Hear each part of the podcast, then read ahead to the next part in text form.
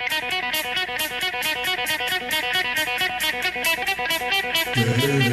the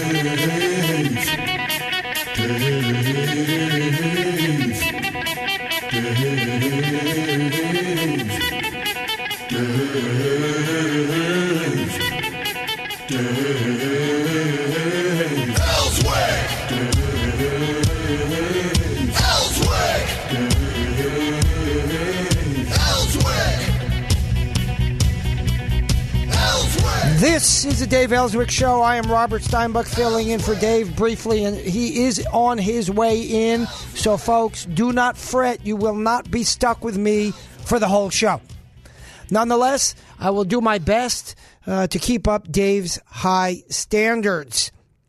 Well, we've got a lot to talk about uh, before Dave gets in, and of course, much more to talk about after he arrives. I wanted to talk with you, of course. There's this thing in the news these days. What is that, uh, Zach? That's going on. What is that? That impeachment something? Is it something's going on with that? I don't try not to pay too much attention to that. Uh, go ahead.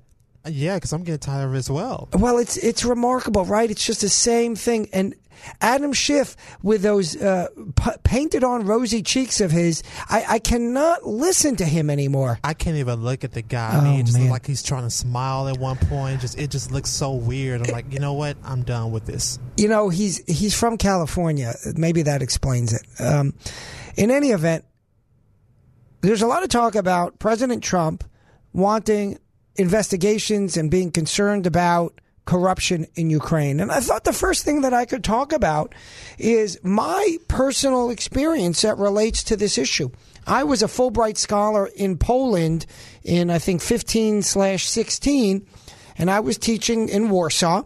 And I taught in an international program that was, of course, taught in English. My only uh, fluent language is English at a, at a school in Warsaw, and most of my students, the majority of my students, were from Ukraine.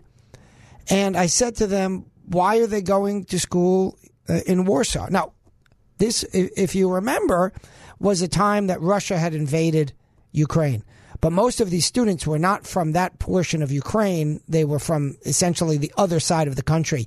So while as uh, traumatic as it may be to have Russia invading Ukraine, that was not a dramatic concern of those people living on this part of the Ukraine in which they lived, or this part of Ukraine in which they lived. So I said, Why did you come to Poland? Uh, I'm sure there are decent schools, good schools, excellent schools, all of the above, all of the below in Ukraine. And some students highlighted to me, they said, it's entirely corrupt. The whole country is corrupt. And they said, I said, well, what does that mean in terms of education? They said, well, people basically pay for their grades. Now, it doesn't mean that it's all of them, but this was a dramatic and significant concern of students who were attending school in Warsaw in my class, and they were Ukrainians. Really wonderfully nice people and smart, and the my students had a terrific command of the English language. Now, you needed to have that in order to be in this special international program in the first place. But the point that I'm trying to bring out is that Ukraine had become well known, even in Ukraine, for corruption. So the notion that the president was was and is concerned about this should not be surprising. The other thing that's relevant is remember Russia invaded Ukraine, and Ukraine uh, and and Trump during the campaign had spoken nicely about Russia and about Putin, at least to the extent that he indicated he, if he were to become president, wanted better relations with the Russians. And then later on, after Trump was elected, he became concerned that the Ukrainians worked against him, Trump, to get elected. Well, this makes sense, right? Meaning, to the extent the Ukrainians believed that Trump was going to create a greater alliance between the United States and Russia, that would not be in the best interests of the Ukrainians as they saw it. And so their apt political motive would be to support his opponent, Hillary Clinton. And so when Trump now says, notwithstanding the mainstream media's uh, claim to the contrary, that he is concerned that there was wrongdoing in Ukraine regarding Trump's uh, campaign and election, uh, there certainly would appear to be ample motive for that to be the case. So, all of these factors go into Trump's state of mind when he's dealing with Ukraine as president. And he's perfectly entitled to have that viewpoint, even if A, you disagree with it, or B, it turns out to be factually incorrect. Gosh knows, presidents, like anybody else, are entitled to be factually incorrect. That doesn't make anything ill motived. That's the first thing I wanted to talk about when I came to the impeachment controversy. The second thing is this newfound claim by the Democrats that what they want to do is charge Trump with bribery. Bribery. Because quid pro quo didn't work for them. Too Latin, apparently. So, bribery. Here's the thing bribery has a meaning. It ain't, it ain't that. In other words, assume, for the sake of argument, that what the Democrats say is true. Even if what they say is true, that doesn't fit the definition of bribery. They say Trump withheld money in exchange for investigation and or dirt on his political rival. Put aside, put aside for a moment that what Trump was interested in was investigating potential wrongdoing, including the highly questionable questionable behavior by the Bidens. Meaning, just because Joe Biden at some point was going to run and did run against Trump doesn't mean he's exempt from examination. So put that aside. Assume for the sake of argument that what the Dems say is true. Trump withheld funding in exchange for dirt on his political opponent. How is that bribery?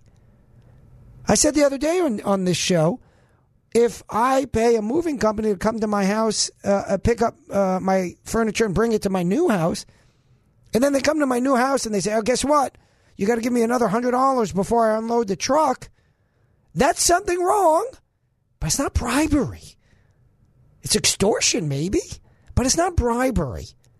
So why does that matter? Okay, one wrong, another wrong, because the Dems want to use bribery because that's part of the impeachment locution. So they take a word that clearly doesn't apply and they say, well, look, that's what he did. That's bribery. But by no legal definition is it bribery. And this shows the desperation of the Democrats. Their quid pro quo argument fell apart. So instead of coming up with another argument as to why what they believe occurred was wrong and therefore should fit into some more general category of um, high crimes and misdemeanors. They want to choose locution directly from the impeachment clause so as to make it easy. But they chose words that don't apply. And that's the problem with the Democrats. They are in such a harried rush to get to impeachment, they're not bothering to even sound coherent. They're not even coherent in what they're arguing. In fact, Schiff said, I believe yesterday, he goes, well, that's, uh, was either yesterday or this morning? That's bribery and high crimes and misdemeanor. Wait, wait, what? What? Those are three separate categories. And you say it's all of them? It's sort of like when the bell on the clock rings 13 o'clock. Well, you might be, there is no 13 o'clock, right? Exactly. And if your clock rings 13 o'clock, when it rang 11, you might think, hey, maybe 11 wasn't right either. So when Schiff says it's everything, it's bribery, it's also high crimes, it's also misdemeanors, even though those are mutually exclusive largely categories. Doesn't matter. It's all of it. It's a big jumble. It's a it's a, it's a big grab bag. There's no claim of logic. There's no even basic understanding of the law. It's really embarrassing. Now, the flip side is that it's not going to go anywhere. We know that it's not going to lead to a conviction in the Senate. So it's all political theater. Now, maybe the Dems believe that it helps them. Maybe it does. I don't think so. It's, it strikes me that the people I talk to have not only tuned it out, they have come to the apt conclusion that the Dems have gone over the ledge. They don't even want to have a normal conversation any longer. Where are the Dems on infrastructure, by the way? Infrastructure is what the Dems claim is their wheelhouse. And President Trump had said, I'd be interested in doing something on infrastructure because it comes from a building background. Have we seen anything from the Dems on that? Of course not, because they're preoccupied with impeachment. So, why don't we take our first break now, Zach, and we'll come back and we'll continue this conversation. This is a Dave Elswick show. I am Robert Steinbuch sitting in for Dave just for a brief bit, and we have gotten notice. Word has come across the wire. Dave is on his way in. So you won't have to suffer just hearing my voice alone. Hey, Zach, you know, we've got some wonderful audios that pick up on what we were talking about before the break. Uh, let's go to uh, Senator Graham and hear his comments that uh, build upon, not directly, of course, because we had no private conversation, build upon what I was saying uh, on the bribery definition. Here's the, the allegation now, I think, is bribery. Isn't that the new term we're using? Here's the question Who did the president bribe, and what did he get for it? Be specific. I think bribery is a made up political charge without any factual basis. The president of the Ukraine, who represents the government of the Ukraine, says the president never put any pressure on him or ever talked to him about investigating Hunter Biden or Joe Biden in return for military aid. Uh, and they weren't investigated and the money flowed. So nothing's changed from my point of view. Well, and that's exactly the point, right, Zach, that we were talking about. Bribery is not the word that applies here. And the Dems are so desperate to shoehorn this in to their impeachment inquiry that, oh, yeah, yeah, yeah, that's bribery. Oh, yeah, yeah, that's high crimes. Oh, yeah, yeah, that's misdemeanor. Oh, yeah, yeah, it's all of the above, baby. It's everything. If you say it's everything, it's likely nothing. I'm not saying it's impossible, but it's likely nothing. Oh, he puts on his pants two legs at a time. That's that's impeachable. That's a high crime. That's a misdemeanor, and it's bribery to boot. Really, really. It's reminiscent of when the other day Schiff said to the former ambassador to Ukraine, "Well, you know, Trump just tweeted something negative about you." Yeah, okay. Surprise, surprise. Really, Trump tweeted something negative about somebody who said something negative about him? All right. By the way, I'm not bemoaning it the way some of these over the cliff lefties do. No, I think most people uh, think that Trump probably tweets a little too much, but Trump Trump's apt response has been, and this is why I'm always cautious when we talk about this. Trump's apt response to his friends who have said that to him, and this is well reported in the news, is it worked to win the presidency. So you try unscrambling that egg. You try to figure out exactly where the right amount is not too much not too little. You can be the what what is that? The the the three bears in the in the house right? Too much too hot porridge too cold porridge just right. And so the point is that trump tweeted something. He was critical of somebody. All right. So what and then she's, well, you know, it's this, this gravity. Trump is from California. I, I, I gather he hangs out with too many actors because everything is a melodrama. He's the best overactor I've ever seen. Well, you know, Ambassador, uh, the president just sent out this tweet in which he criticized you. How does that make you feel? How's that make you feel? What's this, a therapy session? How's that make you feel? Would you like to lay down? Would you like some cocoa with little with little marshmallows in it? How does that make you feel? How does that make you feel? Grow up! Grow up! She said, "Well, you know, it's it's intimidating." All right. Well, you know, says Schiff, we will not have any witness intimidation. Witness intimidation? She wasn't aware of it until you, Schiff, made her aware of it. How can it be witness intimidation if she's not aware of it? Can you explain that to me? And by the way, the definition of witness intimidation is an act that causes a witness not to testify. She was testifying before she was informed of it. During her testimony, she was informed of it. And she continued to testify afterwards. How can that be witness intimidation? She may not like it, but she wasn't intimidated, I'll tell you that. That's this make believe language of the left. Right? Hey, I, I don't want to go too far astray on topic here, but this is the same kind of make believe notion when you see it regarding uh, transgender students. And I've always said when I'm on Dave's show, when I talk about these topics, we, particularly conservatives, but we as people in general, need to make sure we treat all individuals with respect and kindness. And so we shouldn't be uh, treating uh, people from the uh, what I call the gay and trans because I've lost track. I'm sorry of the alphabet soup. Sorry, I can't say the whole alphabet. I'm not gonna do it. But we've got to treat folks from the trans and gay community. Oh, what you don't fit into? Well, well I'm a lesbian. I, yeah, you know what? That's all you get. Trans and gay. Pick one of the two. Lesbian that fits in the gay. You don't like it? Sorry, I'm not doing the alphabet soup. It's enough. So the question is you've got someone in the trans community they need we need to treat all these people with respect and dignity and kindness but someone is in the trans community is a biologically born male who identifies as female and competes in female sports and blows the women out of the water i'm sorry it's called science. Hey, Dems. Hey, Dems. Oh, the Republicans, you know, they're anti science. Uh, this is science. I took the course. It's called biology.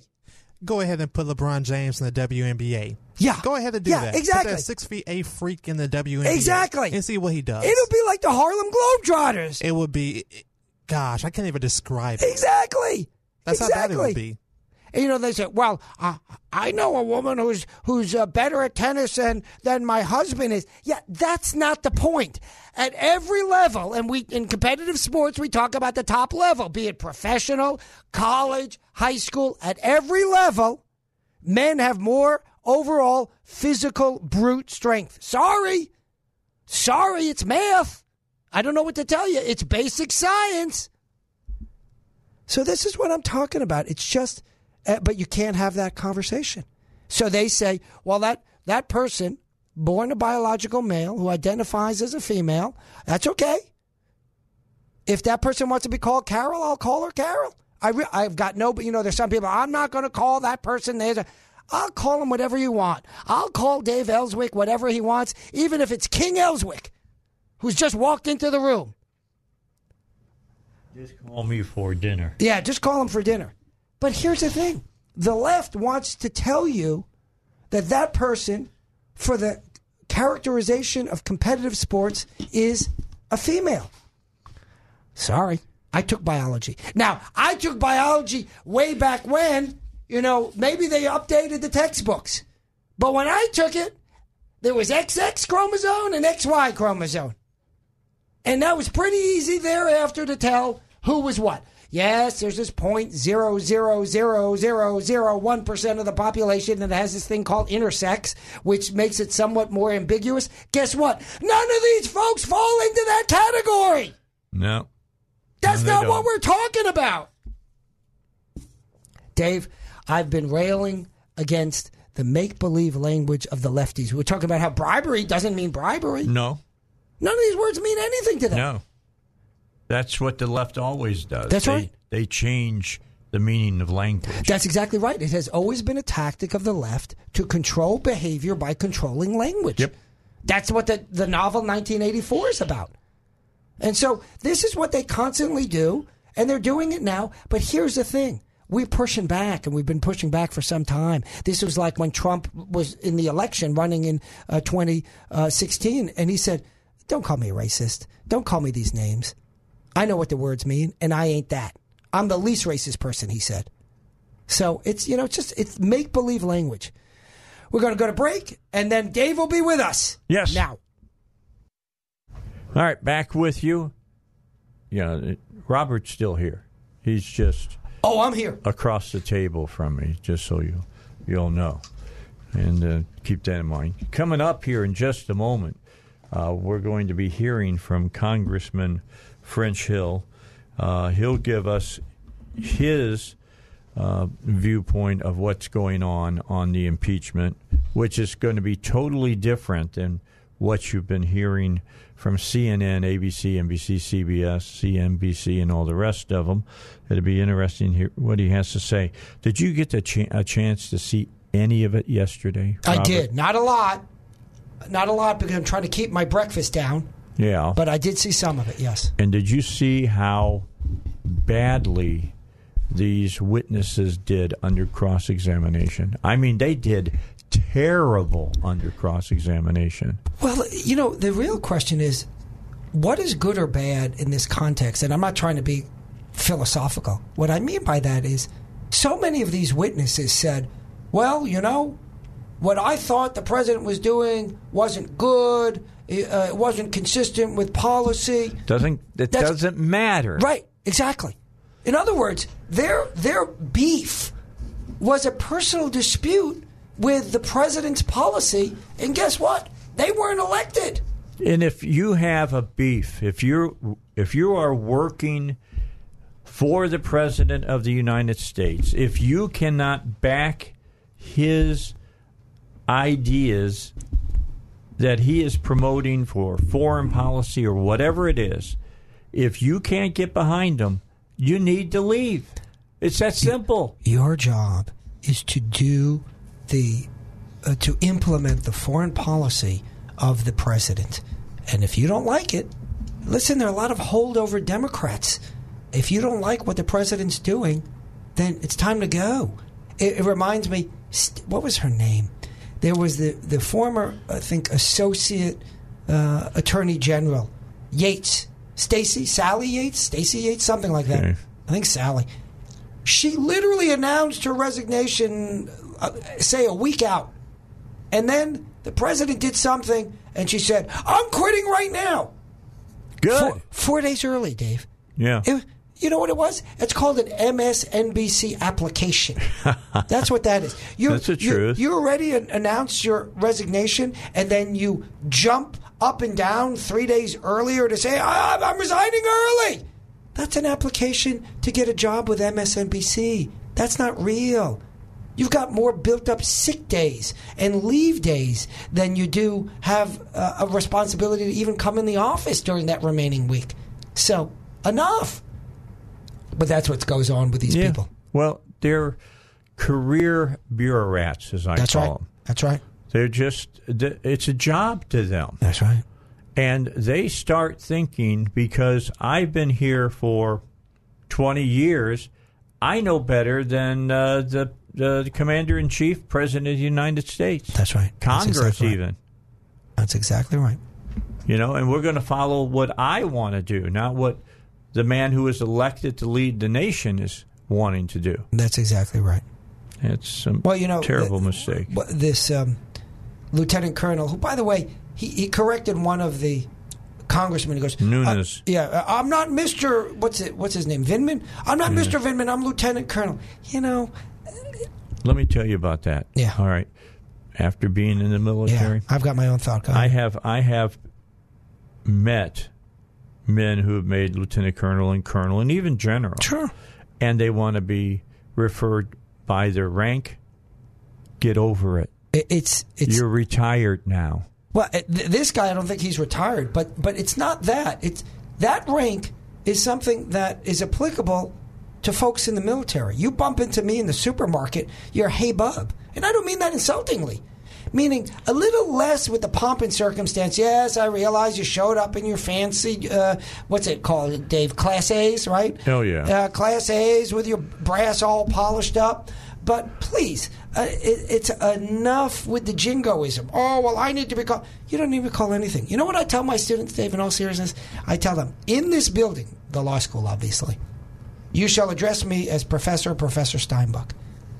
Only in this building is that relevant. Why? Because I'm trying to inculcate a, a, culture about what's appropriate at law school, and I disagree with those who are free to make the opposite choice. That the teachers who say, "Hey, call me Sam, call me Jenny." Listen, when it comes to school, we're not buddies. Why? Because I'm in a position of teaching you and evaluating you. So there needs to be that relationship maintained. And same thing in the military. And that's why you have one of the many reasons in which you have rank. But I also tell the students outside of class, outside of the building, you can call me anything you want. Right. You, you can call me. You can call me a, a, a, big arse as far as you're concerned, or as I mockingly say, don't call me at all. That's even the best. yeah, right? I don't want to talk to you outside of class. Exactly. Uh, but the, I would never ask or expect them to call me professor outside the building. And so he it, it's just a little bit too showy. It's a little bit too self-indulgent. Well, it's, it's that, a little too narcissistic. That is it. It's Right? self indulgent. Yeah, exactly. It really, really is. I, I mean, out of courtesy, if I served with these gentlemen, I'll call them by their rank. Sure. I'll say something like, "Hey, Colonel, how you doing?" Exactly. Because if it's a lieutenant colonel, he's a colonel no matter what. Well, that's the short form. right. Exactly. So I look at him and say, "Colonel, how you doing?"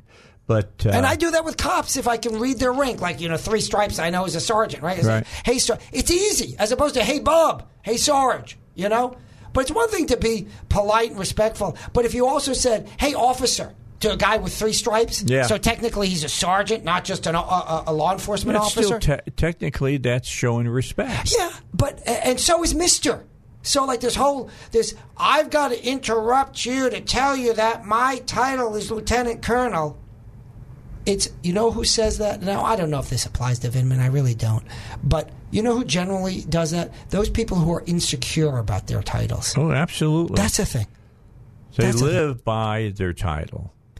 The, I once recall someone called me doctor because technically a law degree is a doctorate, but nobody uses that because it's not the same kind of doctorate as a medical doctor or a PhD. So I told the person, I said, well, that you know, if you want to call me by the title, you can use professor. You can just call me Rob. The Right. point was there is that I made the point of saying, don't call me by this excessive title. But nonetheless, Vindman thought it critical to say, "Oh, please call me by my full title." You know, I'm I'm of the age now that a lot of people who talk to me call me Mister Elswick. Sure. And I, I always look at them and say, just call me Dave. Right. Mister was my father. That's right. That's right. That's just the way I've always Right. felt about Right. that. You know, I I'd much rather be on a first name basis with somebody. Absolutely. Same here. Always. Always. Same here. All right, let's get a break in. We're waiting for Congressman uh, Hill to give us a call. Uh, that should be happening here shortly. Means that's going to be a short interview when we come back here on the Dave Elswick Show. Robert Steinbuch is with me until four o'clock. We got a lot to talk Oh, about. yeah. We got we got Doyle Webb coming up in the next Love it. hour. Looking forward to that. All that's coming your way as we continue here on the Dave Elswick Show. Hold on, can. All right, back with you. The congressman is with us. Congressman Hill, how are you? It's good to talk to you again. Dave, uh, good to hear your voice. Always thank you for the invitation. Always, always. Because see, when I have you on, then the folks that are l- watching these hearings can understand just how stupid they they really, really, really are. I mean, they there's it's, this is this is a waste of time and money. That's all it is. And do me a favor. Are you got? Do you don't have Schiff on your Christmas list? Do you? Uh, no, uh, however, I have ordered a couple of 18 wheelers full of coal and switches that I may. Absolutely.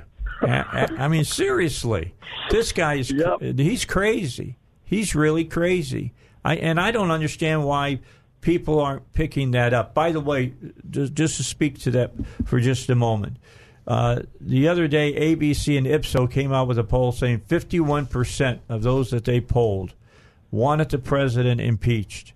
Now, I'm going to ask you, uh, Congressman, how many people do you think that they actually polled?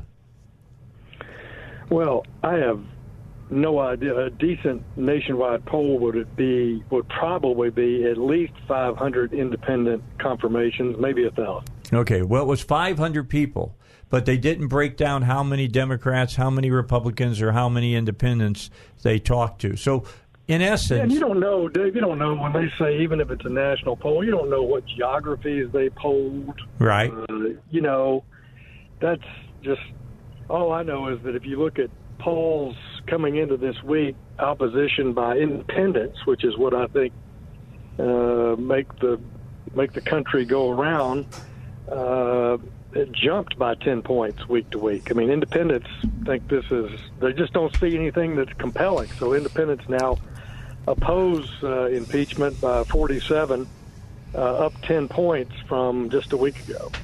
Well, that's good. That's that's kind of stuff that means you're paying attention. Yeah, I think you know. I still think that it's a microscopic group of people paying attention. I did a telephone town hall last night uh, for citizens in the second district in Saline and Faulkner counties on the telephone. A couple of thousand people on there.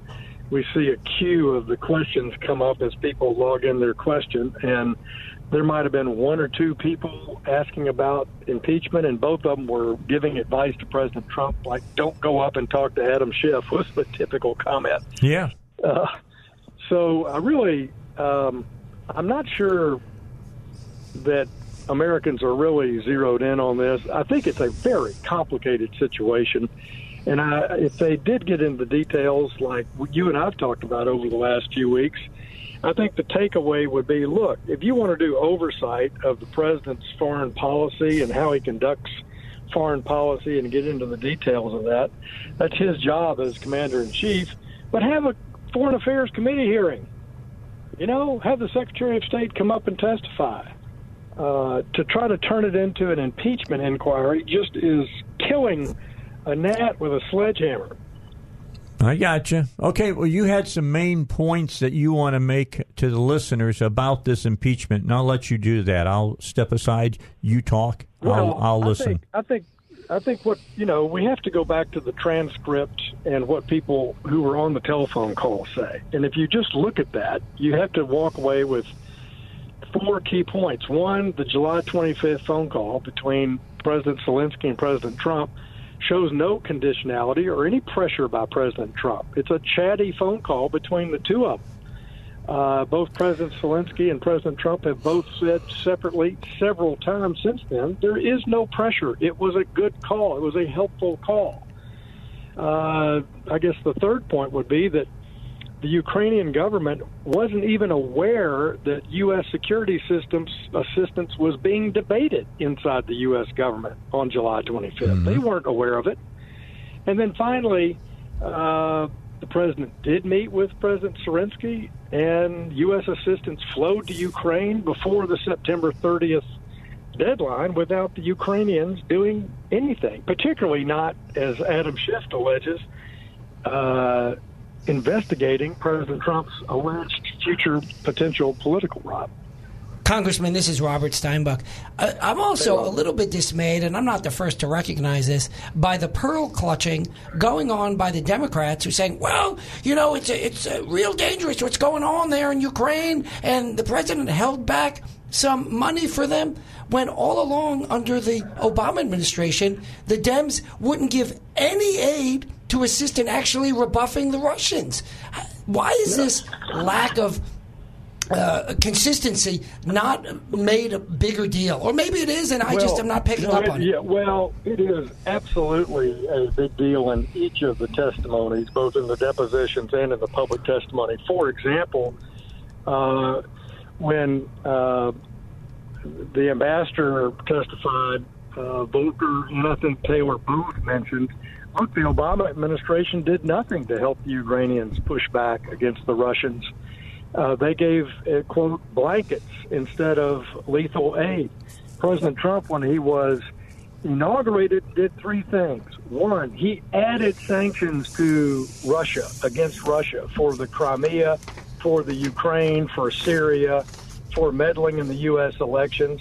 This doesn't fit with the narrative around uh, progressive newspaper writers that somehow Trump's a Russian agent. Secondly, yep. he named Ambassador Volker as special envoy for Ukraine in order to have a voice to try to get the Europeans to help have a settlement in Ukraine. President Obama did no such thing. And finally, uh, with urging from Senator McCain and others, President Trump armed the Ukrainians and gave them trust uh, tank busting javelin missiles.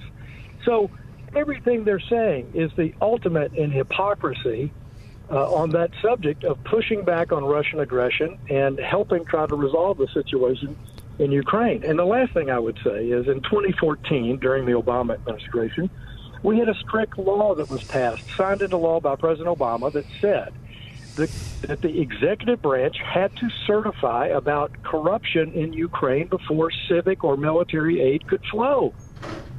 It Indeed. requires it requires that corruption be discussed by the executive branch and the Ukrainians because it's Europe's most corrupt country. Yeah, and it's, it's so it's really remarkable that the left uh, is complaining that uh, Trump is a Russian agent, while at the same time he put up far more resistance against the Russians relative to Ukraine than uh, Obama did, and at the same time. Trump aptly is concerned, as you point out, that there's some level of corruption in Ukraine that needs to be dealt with. And both of those things can exist, and in fact, do exist at the same time. We need to be concerned about Ukrainian and, and, corruption. Go, go ahead, sir. Well, the president's been very clear about this. He also outlined that exact point in uh, the telephone conference transcript that people can read, the, the Zelensky phone call on July 25th, when he complains, as he does frequently, well, the, the Europeans, and he particularly named the Germans, mm-hmm. aren't doing their share to aid Ukraine in settling corruption, civic aid, military aid. And that's one reason why he appointed in late spring or early summer of 2017 Ambassador Volker to represent the United States to try to urge more European directed solutions to the Ukrainian crisis. Yeah, well, indeed, the, one of the problems with the Russians is that relative to natural gas, they're in cahoots with the with excuse me the Germans. Is that the Germans are in cahoots with the Russians, and so they don't want to get yep. the Russians angry. So all of a sudden, the the, the high minded Germans who go around Europe and the world uh, preaching what everybody else should do have found themselves in a bit of a conflict, and they're being hypocritical.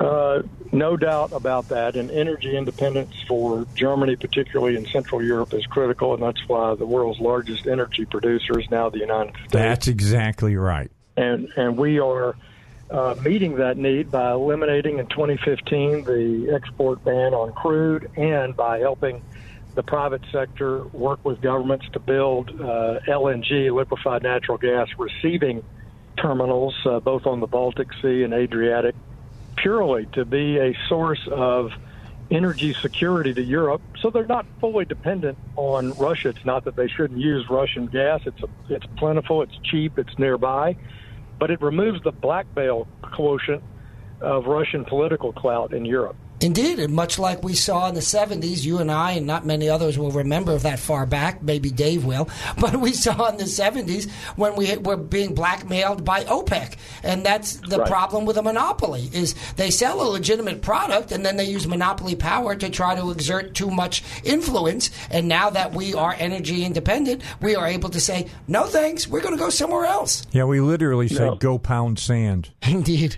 Yeah, literally. I kind of um, love that. All right, they're signaling me. I've got to go on the House floor. We're debating Hong Kong. Our, our Hong Kong Freedom Bill that passed the House has now passed the Senate, and it's come back for its second passage here on the House floor, and I'm going to go proudly uh, contribute to the debate and then vote for it. All Wonderful. right, you Good go luck. do your work, Congressman. We appreciate your time. Thank you, Thank you very much. All right, Congressman French Hill and uh, dealing with Hong Kong. Glad to hear that they're doing that. Absolutely. that. Those college students, I feel sorry for them. Well, God bless them. That's looking a whole lot like Tiananmen Square. Well, it is Tiananmen Square, and and by the way, why don't we have these? Where are the Dems? Where are the left when it comes to the totalitarianism that is China? I, am not saying none of them say anything, but boy, you see how we're overwhelmed with this hysteria regarding impeachment, and yet in Tiananmen Square, the uh, communists are uh, Tiananmen Square in Hong Kong. Same Yeah, thing these it's days. It's exactly right? the same. Uh, the communists are thwarting, thwarting freedom. Yep. And we, we're, we're just, oh, yeah, well, well, thank goodness people like French Hill are there, and they're going to pass this bill, and we're going to have some sanctions. We need to have some and sanctions. that's a good thing. Absolutely. It's absolutely a good thing. And uh, the United States should always, always come on, down on the side of freedom. That's right. Always. That's right. And that's something that needs to be done. I, I worry about. Uh, they made the statement yesterday, the Chinese government, saying that they may start using live rounds. That doesn't surprise me. Doesn't surprise me at all. Yeah, no. They're a totalitarian regime. That doesn't surprise me at all. It's the same way. Tiananmen Square was the same way. Same Remember, thing. they slowly built up. That's right. To you know getting really really serious when they brought the tanks in That's and, right. and they brought the troops in with the bayonets and the whole nine yards That's right. you could see the same thing happen again but this time they sound like they're ready to shoot to kill Yeah. Yeah. that means you should be thanking your lucky stars that you live in the country called America the greatest nation on earth More people from around the world want to come to America than any other country in the world, and that's not by accident. Well, pretty, pretty uh, clear Yeah. when you look at something like this. Absolutely. You know, Absolutely. bottom line. All right, we got the news coming up. We'll take two minutes uh, or f- six minutes for that, and then uh, we've got uh, Doyle Webb coming, and he'll be joining us, and we're going to be talking about uh, the Republican Party of Arkansas. Yeah, he's the chairman of the Republican Yes, Party here in Arkansas. And we're really going to be talking about this guy that was running against Senator Cotton and found out that all the things that he said about himself, just about everything he's said about himself, is a lie. Mm-hmm. Shouldn't surprise us as a Democrat. all right, a break. Dave Elswick Show coming back in a moment.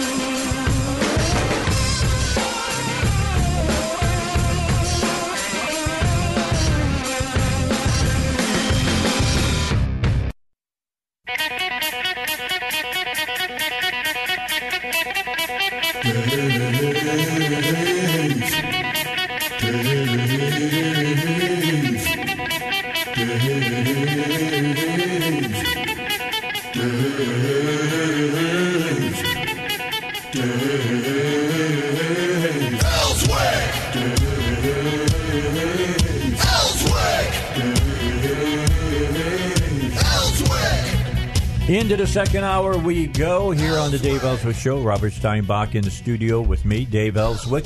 I got in it a little late. Robert took uh, control of the the station for about a half hour. Uh, got talking about uh, transgenderism and things of that nature, and uh, did a great great job on that. Uh, if you've been following local politics, you know that there was a Democrat running against Senator Tom Cotton. Suddenly, things started coming out about this Democrat that we found was adamantly wrong about what he had said about himself, and now he's got he's like gone he's gone to the ground. He's he's scrubbed his website and all kinds of stuff. nobody knows really what happened to him. Can you bring us up on the latest on this, Doyle? Hey, good good afternoon, Dave. Good. Glad to uh, to get, give a little background because the media was a little confused about what went on. Um, we have what's called a vacancy in candidacy. Uh, it's found in Arkansas Code 7106, and that that provides that if a candidate is the sole candidate uh, for a party's nomination and should drop out of the race, the party can only replace that candidate if the candidate dies or if the candidate has a serious illness. Okay. Pre-primary. Uh, it's if it was post-primary, it would be called a vacancy in nomination. Okay. Okay. So um, we had we had information. Uh, there had been some research done, quite a bit of research, just like you do in any political race. Um, and it was found that he had some difficulty with uh, recalling when and when he had worked and who he had worked for, and just uh, tracking some of his, his Federal Election Commission reports and finances and that kind of thing. And uh, we issued a press release about an hour after filing closed that we were going to file a Federal Election Commission complaint uh, concerning that. Uh, and we've done that before. We've done that with other federal candidates. And uh, then lo and behold, we, we did not get any contact. We're suddenly seeing the press that uh, Mr. Mahony has dropped out of the race, has, has said he has uh, family illness, and uh, and suddenly just totally drops out of uh, circulation. Matter of fact, Michael John Gray learned about it from the press, the Democrat chairman. So we have not heard anything. The the party has to notify the governor within ten days uh, of getting notice, uh, which I would calculate to be this Friday, if they choose to try and nominate someone else. Um, that's a long story. We we plan if if if they do that, uh, we we expect that the law will be followed and that. Uh, either we've got a death certificate or we've got a, a, a, a doctor's deposition that he has a serious illness, or uh, Tom Cotton will run without a Democrat opponent. And there's nothing wrong with that, okay? It's up to the party to, to have a good candidate. Oh, they're not up to us. Yeah. I, th- I think he may have Tom Co- Cottonitis. He got Oh. he got a severe case of Tom Cottonitis. He's afraid to run against Tom Cotton. There you go. There you go. I, I've never heard that, but I'll, I'll take that, okay? I'll Right. take that. I would not want to run against Tom Cotton. Indeed. You know, uh, got a stellar record, I think, uh, and truly a conservative. Now, let, let me ask you, uh, Doyle, because I've heard a rumor that uh, Ukrainians had been delving into this and, and messing with it. Have, have you heard that? I, I haven't heard it, but you know, you, you never can tell what the uh, what they might do. Okay, uh, you know, uh, uh, who, knows? Who knows about that? And the Democrat Party keeps throwing around the term bribery, although they have they have no no proof of any bribery at all. Right, right, right. Yeah, I, I don't. Uh, you know, I, I think that what the Constitution means, and I could be wrong, is that uh, someone bribed the president. Okay, not that we are uh, pushing our issues over against another country. Okay, I, I I think it's bribery of a public official. Of But I- course. once again, I have I haven't done any research. Well, you're Yeah. right on the I money. got one. You're you're you're right there. So bring us up to date on this. How are Arkansans uh, responding to the impeachment uh, hearings that are going on? You know, my view, and uh, once again, we, we get calls at the headquarters, uh, at the Republican headquarters. People think that the, Democrats are just wasting time and money. Uh, why aren't they Why aren't they working with this president to continue to make progress? Uh, he, he's done what he says he'll do. Uh, he's a man of his word. Uh, you know, lowering taxes, building the wall. Uh, placing the embassy in Jerusalem. You know, it goes on and on. Lower, lower uh, unemployment. But you're exactly right. We're, we're not hearing any blowback. Matter of fact, we're selling MAGA hat, MAGA hats just like they were going out of style. Okay. Yeah. Well, they they said today. Uh, Robert and I were watching uh, a small piece of Fox News coverage today that uh, in Wisconsin, the amount of people that think that this is just a big bunch of hooey has gone up eight points now in the last week. Really? Well, that's good. That's good. That's well, good. if if that happens, how long do you think the Democrats hang in on this? And uh, and if they don't, do they run Adam Schiff out of Washington D.C. on a rail? they should. I, I, think the Democrats hang on it. I, I, I think they've gone too far to uh, get out of it now, uh, and I think it will continue to backfire on them. Well, a, a week ago, Monday, I was over at the Capitol. Everybody was uh, there that was a Republican. You had to really, really look around to find a Democrat, but the Republicans were there in force. Does, right. does that really make you feel good? Does that make you feel like the state party is stronger now than it's ever been? Oh, absolutely. Uh, Dave, we had record filings. We filed 122 individuals uh, for legislative office. 2016, we filed 116 uh, and two years ago we filed 98. Wow. So we're record numbers.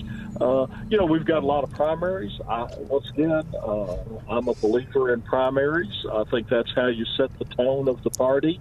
Uh, because you are reflecting what the people want. If they if they do not like the representation that they're getting within the party, then someone needs to step forward and run uh, for that office. So no, I and, and let me tell you this: uh, we've always known the third district and the second district were Republican areas. Right. But the hot, hot bed of Republicanism is in the first district and the fourth district now. The, the, it, they are hard conservatives in both those areas. We had record filings for justice of the peace in the in the first congressional district and in the fourth district. It's just remarkable uh, how this has now moved down to the county level, and that that makes me feel good because we've got a bench. You know, we're going to have a bench for the future, and uh, people will be tested at those JP levels to see who's the conservative and who's coming along. I think it's great. Doyle, I went down to that meeting in Pulaski County uh, of the um, JPs uh, when they're trying to move yes. the the yes. right the authority from the election commissioners that have now turned out to be Republican majority because of the change in in the composition in the state of Arkansas. And so now the Democratic clerk and the Democratic JPs are trying to take the staff away from the election commissioners and put that in the hands of the clerk. And it's clearly, transparently, a partisan move. What do you have to say about that? Well, you know, let's go back to 1966 when Governor Rockefeller was elected, and under Arkansas law at the time, who uh, whichever party held the governor's office was the majority party, right? And all election commissions would shift. Well, as soon uh, the legislature could not come in session quick enough, the Democrat legislature, of course, and change the law so that you had to hold a majority of the constitutional offices right, right. to be that. And so what was accomplished in 66 was reversed, and now we're seeing blatant partisan politics being played out at the Pulaski County Courthouse. We've always known it was there, but it wasn't always as blatant as it is today. Yeah, the article in the Dem Gaz said, well, there was an undercurrent of partisanship that wasn't spoken about too much. I, I was scheduled to speak, but then I had to go to class. I was teaching a night class that day, so I left just before they called my name. But when they have that next hearing, uh, be forewarned, I'm going to go and I'm going to say what it is. It's a Yep. partisan grab for power, and we Republicans are not going to stand idly by and let them do it do it without us taking notice, without us calling them out on it, and without That's us right. campaigning on that issue. That's right. And you need to uh, you need to read the news from today. It appears that the county judge is going to attempt to do this on his own. Oh my goodness! And, bypass, and bypass the quorum court. Oh Wow. my goodness! Uh, take a look at that. I will. you know, I, ha- I don't have the details on it, but he, in other words, uh, the county judge back when the ordinance pa- passed agreed to it, and now this county judge is going to attempt to usurp the power of the legislative branch and take the authority himself. Oh my Uh, gosh! think I'll check that out. work. Check it out. Yep. Check it out. Doyle, I don't know if if you're aware. I just was made aware of this, but Hunter Biden's paternity Yes. Shows that he indeed is the father of the uh, baby of this Arkansas woman. I heard that he was handing out cigars a little earlier. You know, Yeah, know, something I- tells I me it wasn't exactly that way. Lancaster here in Benton, uh, filed the suit of the paternity action. And uh, he, he might be someone good to get on the radio sometime. Clint Lancaster uh, was the attorney that represented the young lady up in uh, uh, Batesville, I believe that it is. So, and you know those paternity paternity uh, actions and the blood test, DNA test. Uh, what are they? Ninety nine point nine nine nine percent correct. You know? Yeah. So I think he knew that uh, he was getting ready to hand out cigars, and that's the reason he gave in and, and had the blood test and so forth. So All right, congratulations, and that makes Joe Biden a grandpa. it does. It Okay. will absolutely. Send him some greetings there. We'll all have to do. I think I'll, I think you just gave me an idea. I think I'm going to get a big congratulations card and have the listeners come by and sign it and send it to him. There you go. There you. I think that'd be appropriate. I think that would be appropriate. Okay, before I let you go, one last thing because I know you got some stuff coming up here very shortly. Uh, how do you see this whole impeachment playing out? You think that the Democrats are all in? They put their chips in the middle. They're going to do the impeachment and then get shut down in the Senate. Is that how you're seeing this? Yes, e- exactly. You know, uh, let- let's just let's just let's assume the worst. Okay, let's assume that the president did what the Democrats said that he did. Okay, let's Right. just assume that. Should that remove a president from office when you have an election less than a year away? Okay, even if you didn't have that election, does that amount to what it takes to remove a president and to uh, undo what a majority or, or what a certainly a majority of the electoral college put in place? I don't think so. You know, uh, yeah, you know. Let's say you, you you violate the speeding law. Okay, you shouldn't have your car taken away and restricted for the rest of your life that you can't drive. Okay, you may have violated. So under the worst case scenario, I don't see the Senate taking anything, uh, any action to convict the president. And I think the other problem that they'll have is that the federal rules of civil procedure will apply in the Senate when the Chief Justice sits as the judge, and it does not allow hearsay testimony. And I think they're going to have some difficulty with all the hearsay. That's all they got. That's right. That's right. I mean, in So- all honesty, that's all they got is all hearsay. Right, right, right, right.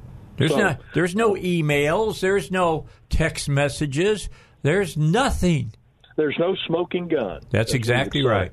No smoking gun. Absolutely. I'm glad you're back, Dave. I'm glad you're back. Well, I'm glad to be back, and we'll continue to talk the seriousness of what's going on in Washington, but also the seriousness of what's going on here in the state of Arkansas. Doyle, you, you, you continue to do a great job. We appreciate your time, and I'll let Thank you you. get on to the other meeting you have coming Have up. Thanks, day. Doyle. Have a great day. All right, bye bye now. Thank y'all. All right, Doyle Doyle Webb, who is the chairman of the uh, Arkansas GOP, and for anybody who wants to argue with me and say, "Well, he's not really done that great of a job," I ask you to go back about five years and look at the Arkansas GOP then, and look at the Arkansas GOP now. He has been I think, a fearless leader. I think he's done a very good job. He's good until December of next year, and then he'll step down. Then he turns into a pumpkin. Yeah. We'll have to figure out what he's going to do from there. He's keeping that real close to his vest right now. All right, let's take a break. We got to do that. Then we'll come back and finish up this half hour, get to the news. We still got more things to talk about. Robert Steinbuch is here in the studio with me. I'm Dave Elswick's Dave Elswick Show. I when I come back, I'm going to talk about the doctor and the nurses that treated me today and did such a great job. They deserve to be mentioned on my radio show. All right, back with you, Dave Elswick Show. We got three minutes. We do. Yeah. Yesterday, Secretary of State Pompeo talked about the West Bank settlements. It was very important what he said. I want Robert to listen to it because uh, he spends a lot more time with the specifics of what's happening in, in Israel. Rightly so, he's Jewish, and uh, I want to get his thoughts on it. So, Sure. this is from yesterday. Last, uh, I think, cut six, if I'm not mistaken, from yesterday. Here's uh, the Secretary of State. Turning now to Israel. The Trump administration is reversing the Obama administration's approach towards Israeli settlements. U.S. public statements on settlement activities in the West Bank have been inconsistent over decades. In 1978, the Carter administration categorically concluded that Israel's establishment of civilian settlements was inconsistent with international law. However, in 1981, President Reagan disagreed with that conclusion and stated that he didn't believe that the settlements were inherently illegal. Subsequent administrations recognized that unrestrained settlement activity could be an obstacle to peace. But they wisely and prudently recognized that dwelling on legal positions didn't advance peace. However, in December 2016, at the very end of the previous administration, Secretary Kerry changed decades of this careful bipartisan approach by publicly reaffirming the supposed illeg- illegality of settlements. After carefully studying all sides of the legal debate, this administration agrees with President Reagan. The establishment of Israeli civilian settlements in the West Bank is not, per se, inconsistent with international law. I want to emphasize several important considerations. First, look, we, we recognize that as Israeli courts have that legal conclusions relating to individual uh, settlements must depend on an assessment of specific facts and circumstances on the ground. Therefore, the United States government is expressing no view on the legal status of any individual settlement. The Israeli legal system affords an opportunity to challenge settlement activity and assess humanitarian considerations connected to it. Israeli courts have confirmed the legality of certain settlement activities and has concluded that others cannot be legally sustained. Second, we're not addressing or prejudging the ultimate status of the West Bank. This is for the Israelis and the Palestinians to negotiate. International law does not compel a particular outcome nor create any legal obstacle to a negotiated resolution. Third, the conclusion that we will no longer recognize Israeli settlements as per se inconsistent with international law is based on the unique facts, history, and circumstances presented by the establishment of civilian settlements in the West Bank. Our decision today does not pre- prejudice or decide legal conclusions regarding situations in any other parts of the world. And finally, finally, calling the establishment of civilian settlements inconsistent with international law hasn't worked. It hasn't advanced the cause of peace. The hard truth is there will never be a judicial resolution to the conflict and arguments about Okay, so I left you with that about three minute and 20 second uh, piece from the Secretary of State. And a, a, lot of you are going, what's important about that? There was a lot of important things that the Secretary Absolutely. of State just said.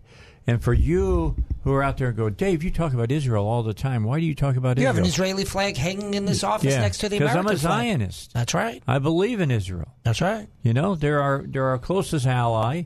And Only democracy in the Middle East. Yes. I mean, why wouldn't I support them? Of course I support them. And, and you who, you know, think they're Jesus killers or whatever, you know, you need to go and study your history a little bit. Well, But- you got to study your Bible, actually. yeah. So the bottom line You got to study your Bible. That's just. Uh, you know, it's, it's, that's foolishness. It's absolute foolishness. With that said, why don't you take what the Secretary of State was saying and explain why it's so important and notice how he tied it back to Ronald Reagan. Yeah, of course. So, Israel was created in 1947 uh, to come into creation, I think, in 48 by UN mandate. The land was controlled by the British. Remember, this was the time of empires. Before Wait, wait, let me stop. It wasn't controlled by the Palestinians? Exactly. exactly. They didn't own the land? Not only that, the British got it uh, uh, from the Turks, from the Ottoman Empire. And before the Ottoman Empire, another empire, and another empire. So, in, in the state of Israel, Jews have always lived since from before the time of Jesus. Now, there have been it's it waned and it's grown depending on who was in control. The Turks didn't like the Jews. The English didn't love the Jews. The Greeks didn't love Greeks the Gre- didn't love the Jews. The Romans, didn't, love like the them. Jews. Yeah, right. So there were challenging times for Jews throughout history for living in Israel. Absolutely. Nonetheless, Jews lived in Israel since before the time of Jesus. There were many other peoples that lived in Israel, and there's a group that now identifies themselves as Palestinian, claiming that they had lived in Israel for some time. Less than the Jews, mind you, but for some time. Okay, meaning I don't need to get into a debate over that. Okay, whatever. So, in 1947, when the UN, uh, when England said we will give up control of this land and the UN can decide what to do with it, the UN decided to divide it. Doesn't that sound fair? No, and they said we'll give half to the Jews, uh, uh, half and half. Meaning I don't remember the exact measurements, but let's just say Right. half to the Jews and half to the Arabs. Except the Arab said, No dice. that's no right. thanks. They turned that, that, They that turned deal it down. They thumbed their nose to that deal. They never found an opportunity to miss an opportunity. And so they turned it down. The Palestinians and all the surrounding Arab nations attacked Israel. Uh, my father served in that war, by the way. Uh, and they lost. Sorry, they lost. Now, I- the, if you want to Yeah. read a book about that, Yeah. read Exodus. my uncle and my grandfather were on the ship Exodus, which, uh, for your listeners, was a ship sent uh, out of Europe after World War II and turned around by the British in Israel before the British gave up control of Israel, and the Jews were sent back to Germany after the Holocaust. Correct. And it made a, a strong statement. Look, even after all of this, uh, the British uh, are unwilling to let the Jews into the land of Israel, their biblical homeland, by the way. And so, uh, in, at the end of the uh, War of Independence in 48, the country was still roughly divided half and half between Arabs and Jews. It was slightly reconfigured, needless to say, as a function of war. Interestingly, Jordan took the part of the what would have been the Palestinian country next to Jordan, and Egypt took, and that's what's known as the West Bank. And Egypt took the land that was next to Egypt, and that's what's known as Gaza. Where? Why didn't they just create a Palestinian state then? That's a good question. Yeah, isn't that interesting? So no state was created then, and then in uh, '67, well, there was a there was a conflict in in '57, I think. Uh, my mother served in that conflict, incidentally, uh, and then uh, in '67 The big one. was a big war, and Israel uh, garnered control in a defensive war after they were, uh, were when the Arabs were moving in on Israel. little history. Right. Look up Nasser. Right. Uh, and Israel took control of what's commonly known as the West Bank and Gaza. What would have largely been the Palestinian state had the Arabs agreed to the deal offered to them in 1947, but they said no. And so Israel took control of those lands and has maintained largely, well, has maintained most of that control. They had, uh, uh, in 73, they took control of the Sinai Desert, which roughly connects to Gaza, but uh, closer, uh, part of Egypt, and they gave back that to the Egyptians as part of the peace accords with the Egyptians. So Israel, Israel maintained control over Gaza and the West Bank. And guess what? That's what happens in war, particularly a defensive war. When you, when the Arabs are moving in on you and you win, you take control of the land. And Israelis moved into parts of that land, live on part of that land. Sure. Perfectly normal. None of the Arabs were, were kicked out of the West Bank or Gaza and told to go to Egypt or Jordan. Nope. They uh, uh, uh, after the war, they were free to live on their land. Uh, But the Arabs claim that Israel can't ha- exercise essentially any control or dominion over that land, can't build on that land, can't live on that land. Uh, they say no Jews allowed. All right, And- so that was the mid '60s. Then we move and- into the early '70s. Right, and then of course the the big lefty um, Carter said you can't build any settlements. Well, who asked you? And Reagan And said why? What gives you the right to say exactly, that? It's exactly, not your land. not your land, and you didn't fight for it, by the way. Reagan said no, no, no. The question of what to do with that land is a question of what a, a political process resulting from wars started by the Arab countries. And so Reagan said, "Yeah, that's just silliness." Now, fast forward, and there was, of course, intervening events as well. But fast forward to Obama, and for those that claim, including Obama himself, that he was oh, always a great friend of Israel, hogwash. Obama was no friend of Israel. Obama used every attempt he could uh, to go against the political regime of Israel. The one thing Obama did was continue the trend, the effort of all American presidents to afford Israel uh, ample opportunity to get um, defensive weapons or uh, weapons. I don't know def- what you call them, defensive or not. Weapons. Uh, and Obama continued that, and for that he deserves credit. But politically, he acted against the interests of Israel on virtually every opportunity they had. And, Absolutely and, they and have. did. And so did Kerry, who is an, a, a, a leftist, and both of them are these.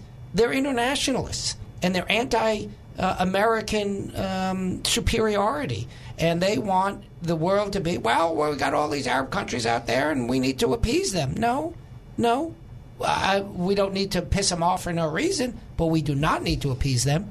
And the fact is that Israel won that land after Israel was the um, where the Arab countries were the aggressors, uh, and Israel aptly and legally exercises dominion over that land, and can, amongst other things, have people from Israel live on that land.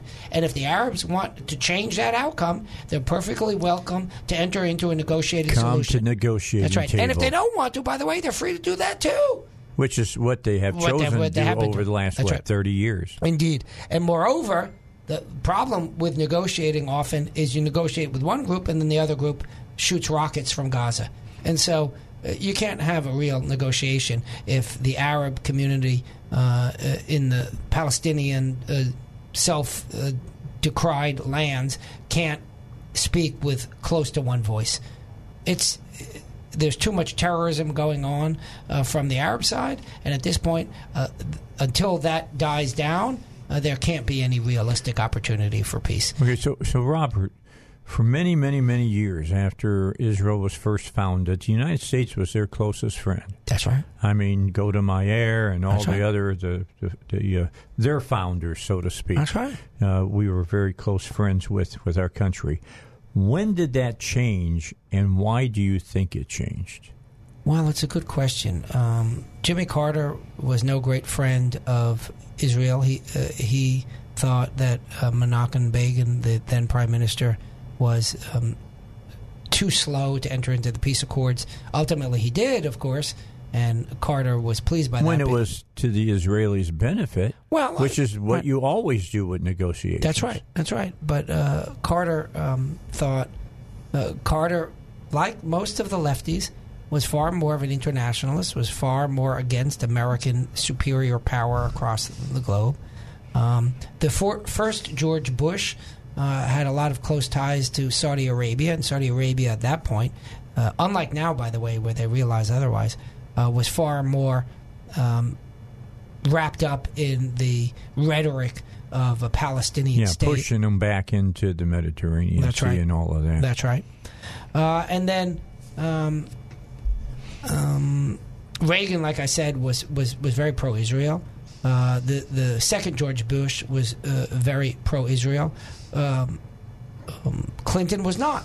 Clinton was again more of this internationalist ideal and kept trying to push for settlement. Ultimately, the end Clinton became somewhat more friendly towards Israel when he himself tried to negotiate with the Palestinians and gave them virtually everything they could ever have dreamed of. And Yasser Arafat, like I said, never knowing an opportunity, having an opportunity to, screw miss an, to miss an opportunity, did so. And then um, Clinton sort of then finally lost the taste uh, for the sympathy uh, for the, position of the Palestinians. And then Obama came in, and Obama, as I said before, and I'll say again, is uh, politically downright anti-Israel, the same way He's Kerry anti-Semitic. was. Well, I don't know if that's true or not, but he's anti-Israel. No, I, for I think for, Right. for for sure, Kerry is anti-Semitic. He has said things. Kerry's sound- just a narcissist uh, and and uh, so enamored with his the sound of his own voice. He's really one of the most dangerous people who has ever served in government because of that. Of course, he brought about the terrible Iran deal, and that's just evidence of how narcissistic he is because he wanted his name on that deal, notwithstanding that the substance of that deal was awful for the United States, and thank goodness the president pulled us out of it. And so now President Trump took over, obviously, after Obama, and he started setting things right. He moved the the um, embassy to Jerusalem, like Republicans and Democrats both had promised, but neither had done. Uh, he's restoring the position of the United States to that of Ronald Reagan, which is we don't decide for the Israelis what they are going to do with the land that they uh, properly occupied after defending themselves uh, from the aggression of Arab countries and Arab peoples.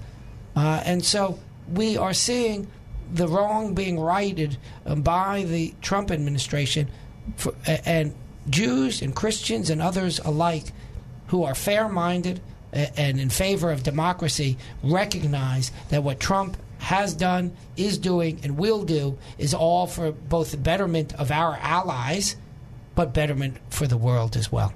I agree. I like to do that from time to time. Robert is very good at giving you a historical overview because what you hear from Omar and some of the others in the House is nothing but a fabrication and lies that the left has, has put and pure together. ignorance. Absolutely pure ignorance. They I have mean, no idea. but- Seriously. yeah. All right, let's take a break. We'll come back. Final break for this hour, and then Robert and I will finish up our time together today. He's going to be back with me again on Friday, and uh, we'll uh, just open it wide open on Friday, and everybody can get into the into the conversation. With that said, here's our break on the Dave Elswick Show. All right, we've got about eight minutes left with uh, Robert Steinbuch sitting across from me. So, Robert, Yes, today at the at the uh, impeachment hearings, Right. Here's what happened. I'm, I'm just in a nutshell. You had a Ukrainian diplomat, well, not Ukrainian, but an American Right, diplomat Ukraine. for the Ukraine, who got up and said, "I never heard the president ask for a quid pro quo." But you know, I kind of felt that way. That's not going to it's not going to cut mustard, especially as it was mentioned uh, today by Doyle Webb that when the Chief Justice of the Supreme Court sits down to preside over the trial, uh, if it gets that far, in the Senate, anything that's hearsay, anything that's just conjecture, is not going to be even considered. It must be solidly, easily provable evidence. That's the way it should be. That's the way a trial is supposed to proceed. You're right. You know, so this is all just a waste of time. Well, it's all just politics. If anybody thinks what the Democrats are doing is anything but a political stunt to get attention, then they're not paying attention. But here's the irony those who do pay attention realize there's no there there. Now they've got their left wing hangers on and they're loving it, but they they were never voting for Trump. So there's No. no change there. So I don't think this is going to have any positive effect on the Dems, and I do think that there are going to be a lot of people in the middle that get turned off by it. But to be clear, we'll have to see. I don't. I can't tell you for sure what's going to happen, but I can tell you the people that I've spoken to, and they're not all hardline conservatives uh, seem to think this is much ado about nothing. So I really wonder what ultimately the effect will be. And I think there's a significant likelihood.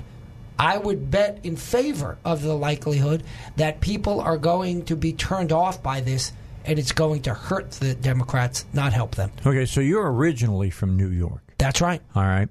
So tell us a little bit about this Congresswoman Stefanik. Yeah, I don't know her actually. She's in upstate New York, and I grew up uh, in downstate New York. And as the titles suggest, they're disparate.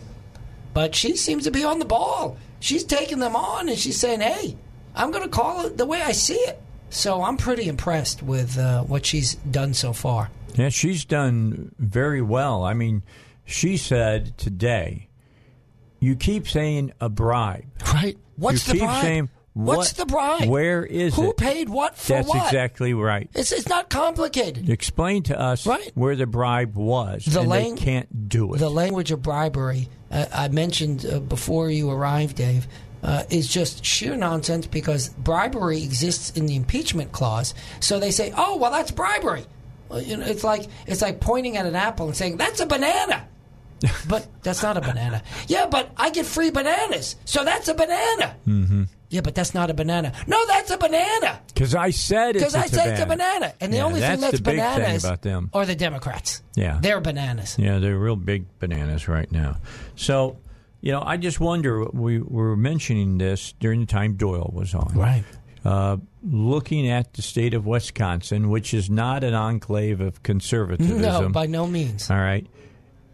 8% of the uh, registered voters there now think this is a waste of time and it's BS. Right.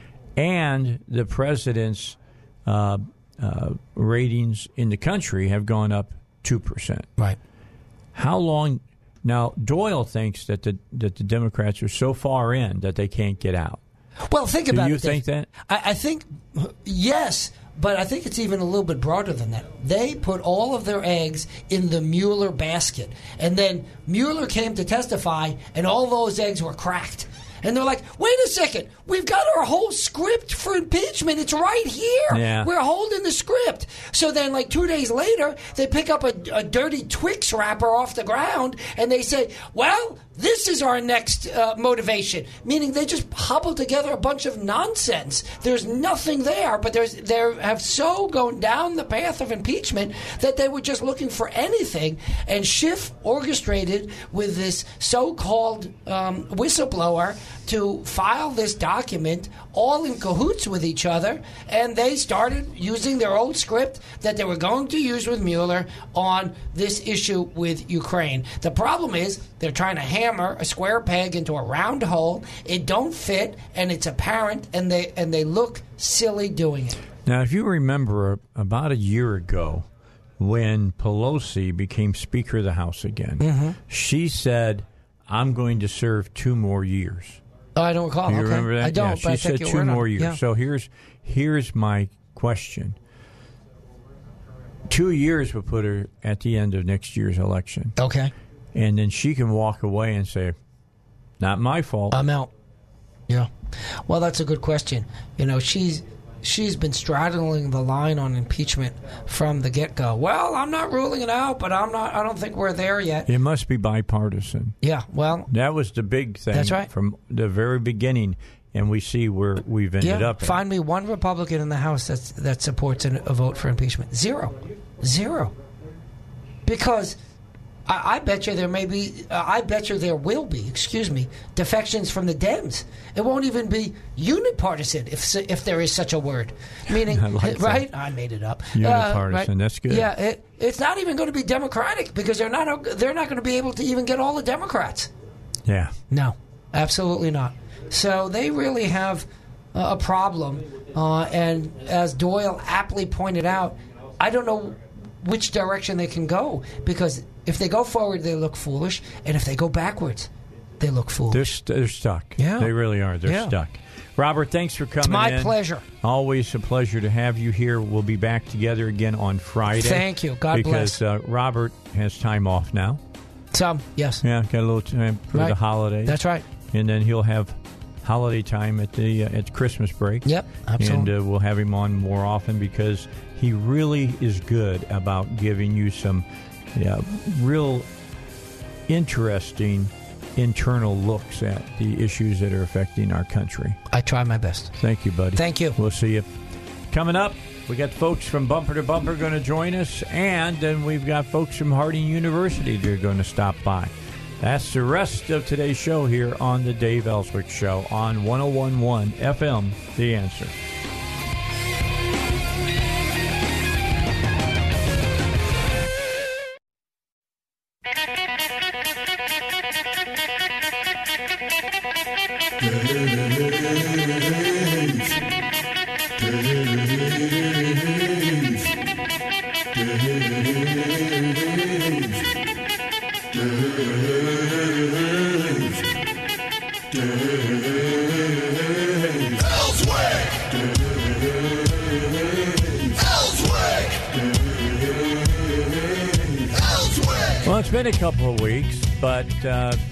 In the saddle, and the guys from Bumper to Bumper are here, and it's always good to see them. Joe and Duck are here, and we got some other guests with us as well here in the studio, and we'll introduce them to you in just a second. Before I do that, though, uh, today I had to go back in the hospital and have the PICC line that is in my arm replaced. And a PICC line is nothing more than an IV that is kind of a, uh, how do you put it? Uh, it's a uh, permanent type of IV. Yeah. You don't have to stick a needle in your arm every day or whatever. Me and Joe could have did that. Yeah, I know you guys could have done it. We stand back and throw darts at it. couple, couple, who gets the closest. couple big shots before you did it. We got a But, uh, hammer? anyway, Dr. Ken Robbins uh, was the doctor who who led the team that did this. Angela Rice and Jay Allen were the two nurses, and they did a fantastic job. Number one, they had to give me a shot to numb up the area, uh, and it, it it's I forget what uh, the name of the drug is, but they used it back when I played college, and I used to hate that stuff. They used to take syringe with a big needle and stick it into my shoulder and inject it uh, with that and cortisone. Yeah, but that's so you can keep on playing, though, Dave. Well, yeah. Well, bottom line, this is so I can keep on breathing. and uh, they, they, they did a really good job today. I mean, Good. really good job. And here was the funny part about it. He's leaning over and talking to me. He says, "What are you going to talk about today?" He listens to the show. What are you going to talk about today? He says, "Well, there's only two things to talk about, is it? Razorbacks or impeachment." I said, "That's close. That's close. Real close. Yeah, that's pretty close." So anyway, we sat and talked Razorback football for a while because I'm tired of talking about impeachment, to be honest, especially all the BS that's coming out of the Democrats. But anyway, with that said, Can we just not fire them all? I wish we would fire them all come November of next year. With that said, Joe, introduce our guests here. Yes, in the studio we have Tom Singleton from Bumper to Bumper. He's the operations vice president. And Okay. Jerry Arocha. And Everybody everybody knows knows Jerry, Jerry. if you if you don't know him, Surely by now. just listen to my Saturday That's show it. that I do with them, and uh, you'll hear Jerry questioning me by text all show long. Well, he has questions and he wants us to address them. That's and he, true. He'll send us all a little group text, so make sure one of us gets it. You know, And he does a good job. absolutely.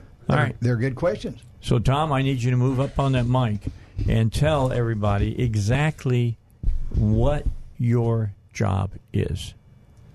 Well, Dave, the problem with that is show's not long enough. Okay, well that's okay. That makes my makes my doing the show easy. Be careful what you ask for. I can I can summarize it for you. I, I have a really long job title that says I'm the vice president and general manager of Crow Burlingame Company, which means that I'm over 170 company-owned stores in Wow. six states.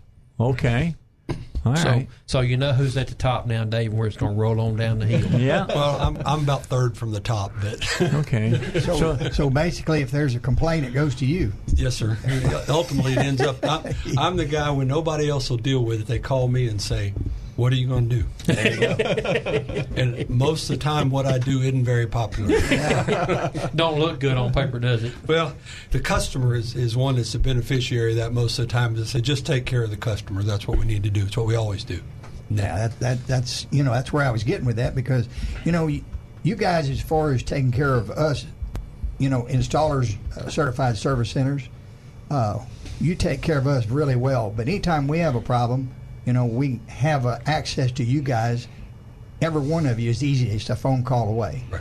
and that means that whatever the issue is, if Jerry, you, or any of the guys that uh, over there at the distribution center are going to help us help our customer and take care of them. That's correct. That's that really uh, our company is is everybody. I'm sure all your listeners know we've been in business for 100 years this year, and Fantastic. I got to tell you that's the reason we've been around for 100 years is we put the customer first. That's great. And and really, what I like, I want you to tell your story about how long you've been there and how you got there, and and and and is we got enough time for that? Dave, we had to go two hours a day. No, might. Um, well, I started with the company in uh, 1976, so this is my 43rd year. My official anniversary date is uh, August the 1st, but when I gave my previous employer two weeks' notice, I worked for them Wednesday through Sunday. So the two weeks while I was had given my notice, I worked unofficially. So I actually worked two weeks for Crow Burlingame before I ever came to work. I went Mon- I'd go Monday and Tuesday or Monday and yeah Monday and Tuesday and work in the store I was going to take over, and then I'd go work. I worked out my two week notice, and then I started on the first.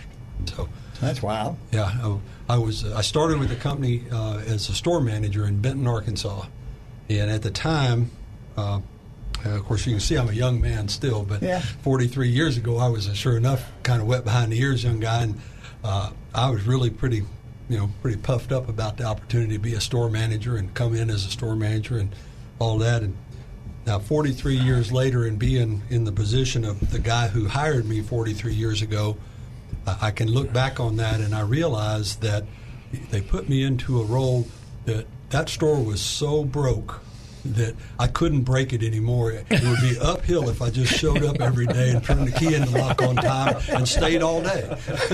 but I didn't know that then. I thought they, they thought a lot of me and really had a lot of confidence in me. And so uh, we, we were really lucky. I had a great group of customers in, in Benton, Arkansas um, who worked really hard to overlook some of my flaws and help me learn the, the business a little better. And uh, when when I left Benton, it was a really successful little store running about four people and uh, was doing really well. And they asked me to move to Shreveport, Louisiana, and take over a store that was doing pretty well. And uh, they wanted to bring the fellow that had been running it up to Little Rock, and so I went down there and. Uh, I got a big education down there and had lots of opportunities. Had to learn a new language. I- well, that too, but I, I, I was the store manager, and then I was the store manager and the district manager, and I was the store manager and the paint store manager, and then I was the store manager and the, the guy that did IT for the crew that when we buy stores, I'd go do IT and run an inventory crew and do. So I did a whole lot of things, and uh, then about 21 years ago or so, they, they moved me to Little Rock, and believe it or not, I moved up here and I was the paint manager for the company. So I was over automotive paint, and then I was the sales manager for the company for a short time, and then uh, they moved me into this role as the uh, vice president of the company, and I've been that for about 20, a little over 20 years. And uh, I would tell you if I can get another 20, I might figure out how to get it right. But I'm, I'm working hard on it every day. Sounds to me like you already got it right. no, I got a lot of good people that got it right, and that's the truth. Well, I'm telling you, surround yourself with good people is the main thing. Hey, that's what we all do. Yep, that's, that's I, I believe it's what it takes. So you, you got to find one good people one and then give them can't an do op- it on his own. No, and, and give them the opportunity to do what they do Yes. and stay out of the way. Yeah, you got to you got to give them a little rope. Yep. You can't choke them back, otherwise it just you might as well not even have them there. That's correct. You know. Okay, so 20 something years as vice president. Mm-hmm. Biggest changes you've seen during that time? Uh, there there have been a number, and if you want to talk about within the company, uh, are the the move from pencil and paper. Into computers and the what 20, 20 years ago we were crawling along on on electronic cataloging and those kinds of things to now computers are a way of Life. life. I mean, you just Yeah. you don't do anything without a computer. You, you don't you don't write an invoice without a computer. You don't look up a part. You don't diagnose a car. I mean, every every one of us, whether you're on whichever side of the counter you're on, we're all using computers every day. Uh, that's that's a big change. It's been it's it's been a, Yeah. a big thing, and part of that it's changed the dynamic of the people, the people that we deal with as customers, and the people they deal with on the supply side. Uh, used to be that if you were a really good parts guy, you probably were a pretty fair mechanic and or had been a mechanic or something like that. Yeah. And nowadays, uh, you might have a guy and he's never put a set of points in a car, but he's a really good technician. Yes. Working for Joe, he, we ask him how to set t- the points in a Ford, he probably wouldn't know. I got some guys that have never worked on a vehicle that had a carburetor on it. Right. Well. I got one the other day. I walked in the shop and Russell said, "Dad, I got something for you." I said, "What is it?" He said, "I need this overhaul Carburetor. carburetor." Yeah. He said, "I can't find a reman with nowhere." and nobody nobody else in the shop could do it. Till they're all looking like, "Can you do this?" I've, I think I've overhauled a few of them in my life. Yeah. Yeah. Well, here's the key. Not too many years from now, there's going to be guys working on cars that they've never seen a car that doesn't drive itself. Yeah, Right. and it's true. coming shortly. I That's mean, true. it- it's it's. Uh, you know, I was reading some. I was doing some reading the other day on these eighteen wheelers running up down the interstate without a cab on them. You know, and and they're you know they've some out now in Arizona. Yep. Just running up and down through the Arizona state. You know, they're not coming out of Arizona, but they're running from point A to point B. And they say it's strange when you look up and trucks coming down the road and they got no cab on it. Right. It's got a hump over the top of the motor, and that's all it's got. You know, and and it's you look up and you know like, holy flip, what's going on here? But uh, I can see the problem we got nowadays, Dave. Yeah. There is not enough truck drivers. Yeah, I know there's not. When you when you listen to a guy, England Truck Company, which is a nationwide, when he's sitting there tell you he's got 575 brand new trucks sitting on the yard because he has no drivers, how much is he paying a month on them things? You know, and, average and truck. he's actually uh, paying good money to the people who are driving them. Exactly. It's not like it's a bad gig. It's No. a good gig. but they're just not enough truck drivers because uh, the young people don't want a truck driving job. I mean, you know, They don't want any job at all. They want to live in my basement. I didn't want to say that. That's the point. But No, they they can't they can't drive that truck without their phones. Yeah, that's true. That's Exactly. true as well. That's All right, true. got a got a caller. Clinton is here in Little Rock. Clinton, how are you? Welcome to the Dave Elswick Show. Your question for for Duck and and Joe and uh, our guests. Hey, Dave. Hey, fellas. I just farted. Man, I'm glad you did. Hope you feel better. More room outside than there is inside. Yeah. That's what my mother used to say. You know, you, Clinton. That's an in, intelligence quotient right there, buddy. yeah, Yeah. What can we say? We got to get a break in. Let's go ahead and get our break. We'll come back. We'll talk further. We got the uh, the VP here. Wonder wonder if that was kin to Bill. Yeah, Bill Clinton, probably so. or Hun- Hunter Biden. You heard about Hunter Biden, right? He is the daddy of the of the baby of that girl from Batesville, I believe. really. It's, it's been cleared. Well, yeah. you know how that happened, It is. don't you? I've learned it a long time Yeah, ago. me too. Evidently, he didn't. All right, a break. We got more coming your way here on the Dave Elswick Show.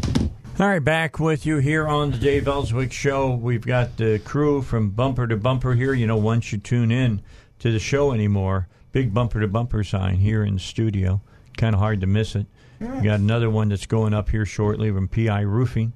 Uh, another uh, folks that have been advertising with me for 19 years now, and uh, we appreciate them as well. Let's get back, Tom, and talk a little bit further about about your job. I mean, you're sitting in a position now where the you know the bucks the buck stops here, and uh, those questions come to you, and you've got to make the final call on them. Difficult. You know, if I do my job uh, the way I define it and I do it pretty correctly, there aren't very many questions that end up coming to me. I, No, that's good. I have I have four regional managers that uh, cover the, the, those states, and under them there are 15 district managers who answer to them.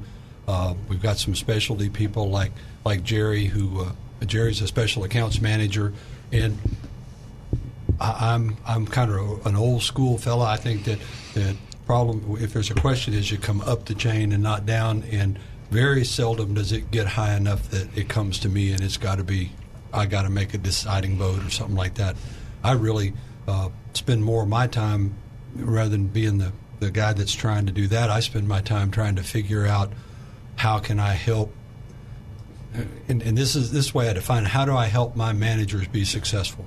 And mm-hmm. what can we what can we move out of the way so that we can help them to help our customers? And as a team, we all become successful. If Joe's successful and the and the folks that run the store that, that take care of Joe are successful, I, I don't have any problems. I, I have very little to do actually. Then then it comes down to oh well, there's a, a part on back order, or there's some craziness going on over here, or the computer line is down, and, and, and those kinds of things. But but operationally, if if I get everybody working towards the same goal, which is how do I make this better for me and All my of us. customer, for all of us. It- it- believe it or not, I don't spend I don't spend a lot of the day firefighting.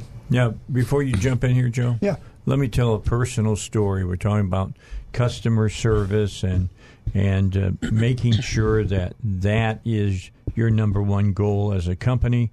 About, I guess it's about three years ago that uh, my Acadia was having problems missing, and it took uh, Joe about half a day to figure out that it was the spark plugs in my car and the spark plugs, the way they were being made, was different than they had been made, and they were cracking all the time, and they would get these small cracks, and then you get. You, get misses, and uh, how many how many spark plugs do you think we replaced? Eight, ten? No, I think we did it like three times, Yeah, and then we seemed just like scrapped lot. that plan and, and went with a complete new set of, of a different brand of plug. Right. And, and you know that's something we could talk about. And it There- worked. yes, it did. There, you know, there's a lot to be said about spark plugs, the iridium, the double platinum, and so on and so on. And, Gold tip. and and I think that uh, some of them we discussed in the last uh, Service Center Advisory Council that they're coming out with a OEM spark plug Mm-hmm. that's equivalent to everything, but it's all going to be iridium, mm-hmm. and it'll fit just about anything now. So they're they're making some changes in that area as far as spark plugs Right. go. You're saying And- that and every car bumper. used the same spark plug? No, no, no, not the Oh. same spark plug. Okay. Made out of the same material. Oh, okay. So if it was a double platinum, you put iridium back in it, it's an upgrade. Yeah, upgrade to that, for That's that it. plug. So, so there, there's a lot to be said about the the bumper to bumper folks and and you know auto value because they're working on fixes like that that where we didn't have to deal with that, Dave. Yeah, it was amazing. And, and the, the big point that I want to say is that everything that I put in the car was from bumper to bumper. So it was warranted by bumper to bumper. After that first plug, I didn't pay a, a penny for any other plug. Well, you shouldn't have to. If we have an issue with a part, we're going to take care of it. You know, Joe's Garage is, Ducks is. Well, that's like I bought a a, a Fickum, yeah. six six Duramax Fickum, put it on a truck. They drove it about twenty miles. I give it to the customer yesterday. He got to Conway, Arrow Plumbing's who it is, Dave, No, okay. and Earl? it shorted out.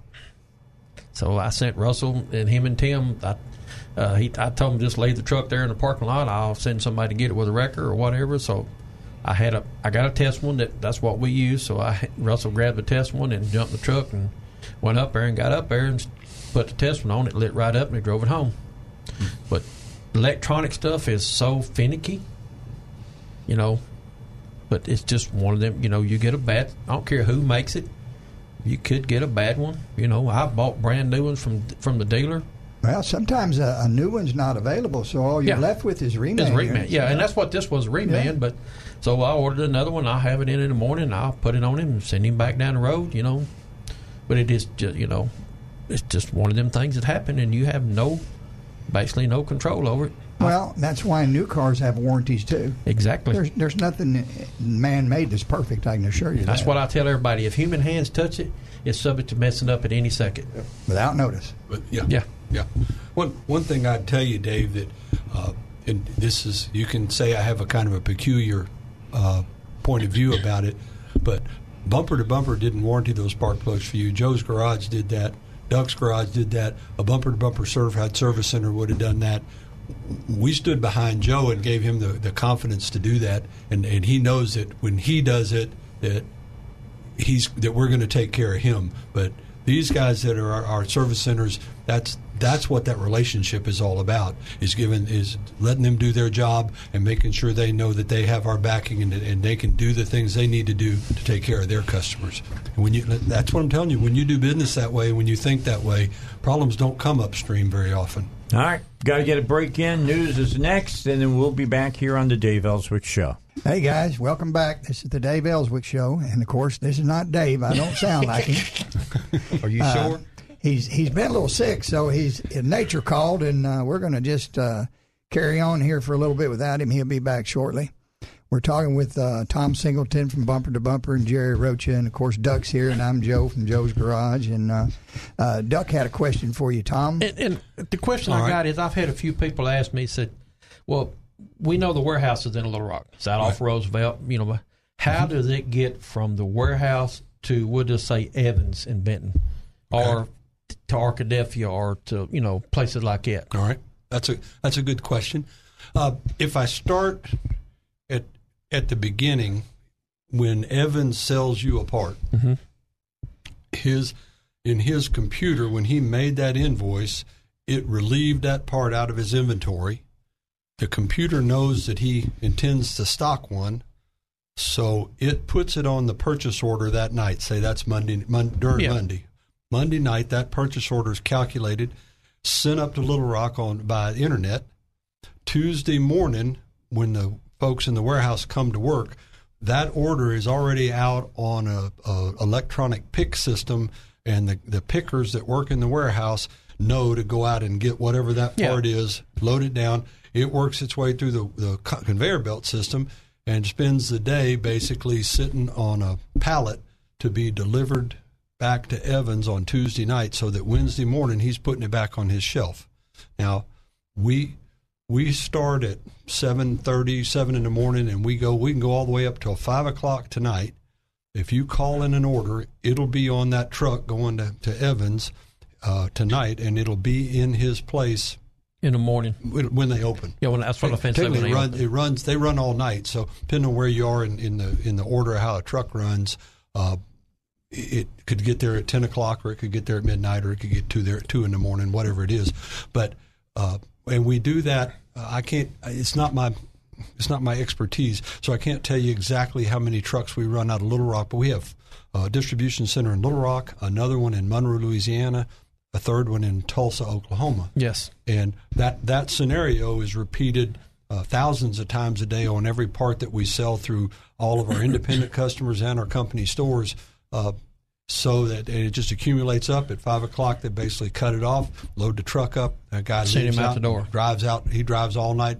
Basically, he drives his whole eight and a half hours of, of, of shift time, going from store to store to store, dropping off pallets of merchandise at each one. He has his own key, uh, his own alarm code to, to for the To back get of the store and do all that.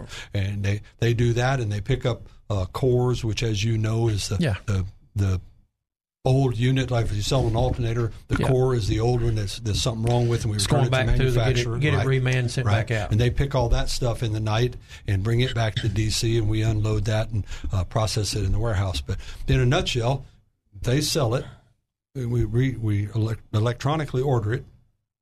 The next day, it's picked, packed, and shipped, so that the third day it's back in the store, back on the shelf, ready to sell again. But now, in that combination, across those three DCs, we run better than three million miles a year. and, that's, and that's a lot of miles. Delivering, Yeah. delivering in, in And- and there diesel, again- diesel bob trucks and diesel tractor trailers. Yeah. you know, and there again, you got people like Evans that uh, I'll make a trip to Little Rock twice a day. I have a parts running guy, and uh, if Evans don't have it, I'll just tell Mike, hey, or Dickie or Paul, any one of them, just lay it out. Right. My guy will be by there in a little while and pick it up, bring it back to me. Right. And a lot of times, Dickie will call me and say, hey, are your guy in Little Rock? Yeah, I got something at the warehouse. Can you pick it up? Yeah, no problem. Sure. But then again, if if I can't go, then he'll send Miss Goldie or, or you know, or, or one of the parts running guys up there to get it. And Right. it, it makes a world of difference to me because I'm basically 35 miles to the warehouse from my shop, and you know it makes it makes a world of difference that uh, that they work with us and make sure that they take good care of us. There, there is a, a one whole line in the warehouse. If if you think about that order I was talking about, it makes its way through the conveyor system, and there's about a dozen ship lanes, and each lane goes down for a truck. So if you think about that thing that got out there and it gets on a pallet, and there might be 12 stores on that truck run, they all come down that same line. It gets consolidated over onto the onto the pallets that are going out, and at night they close all that up, load it on the truck, and out it goes. There's one line all by itself, and all it's for is customer will call. Yes. Yeah. That's when when, And- when the store needs something and you're going to pick it up or we're going to pick it up, how it's going to get handled. It gets pulled and it doesn't go sit on a truck. It sits out there on the counter waiting for somebody to come wait by for and somebody grab to come through and pick it up. Right. And, and another thing, you reckon how many miles worth of conveyors in that warehouse? Uh, I couldn't tell you. Uh, if, if, It is a I, bunch. I tell you what, we need to get Jerry to get uh, uh, the the warehouse. The VP of warehouse operations come over because that's kind of his side. He can tell you, Yeah, he can tell you how many square feet's in the warehouse, and he can tell you Yeah. how Yeah. many miles of conveyor Yeah. belt. that Cameron Spencer. we we're going to Yeah. get him on the show. Right. He- Okay. Uh, that's that's really I mean, within what he does. Me and Joe's been through the warehouse a few times, and it's just amazing. You walk and look, and all this stuff's above your head, and you know you see these blue totes come, you know, sliding down through there. I mean, you know, that's uh, that saves a many a step for the employees too. You know, you see that tote. What you, unless you just happen to be there at exactly the right time, what you don't see, there's almost a full time job all day long of a guy who accumulates those, those, those that tote when it's out in the warehouse might only get one thing thrown in it. Yeah. It might be something big as a bottle of water, and then it makes its circle all around the warehouse and comes down the ship lane.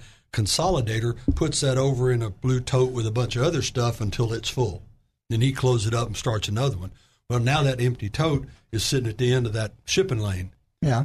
Well, somebody has to gather those up from those 12 shipping lanes, stack them up. They put them on a pallet, and then they drive them by forklift back around the other side and load them back in the warehouse so the pickers have totes to, to do it. It's almost a full time job all day long just to recirculate Gather them totes. and drop them off, Yeah. and then gather them up again and Right. drop them off. Exactly. it just kind of goes back and forth. Because I mean, back and forth. I've been in there, you know, waiting on to pull apart for me, and, and you watch them. They're just the blue toaster. They're Right. steady running Oh, in a circle, Yeah. you know. And It, it's a it's a hard thing sometimes to understand. You- You guys and everybody's always in a hurry because our, our my customers in a hurry, your customers in a hurry, everybody's in a hurry. But, but if you come in a parts store, just a general parts store, and you want that alternator I was talking about, I say, okay, sure, Duck, just hold on a second. I walk back there and I take 25, 35 steps and I grab it off the shelf and I come back and throw it down on the counter in Yeah. front of you and write the ticket out and off you go yep, same alternator out of the warehouse might take 20 minutes from the time you process the order and somebody pulls it and puts it in that tote And gets to it back ride up to the around. front. And by the time it finally gets up there and it's on customer service, it could be 20, 25 minutes before that happens.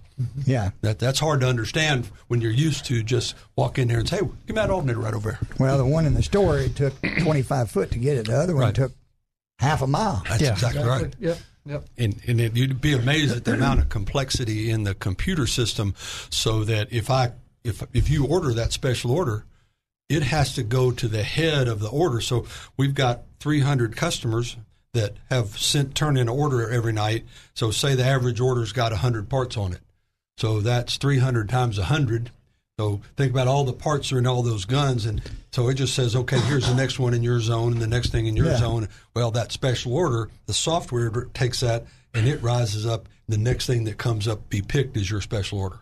So Yeah, that- goes it interrupts that process Yeah. and says, well, wait a minute, we got something we got to get out, and boom, it comes out, it gets in the tub, and it starts riding So- around and doing that. So when this tub comes along and, and you got these pickers stationed around out through there, it pops up on their machine. Hey, uh, Evans needs ten of these, and then they Right. they pull it, and then it goes to the next person.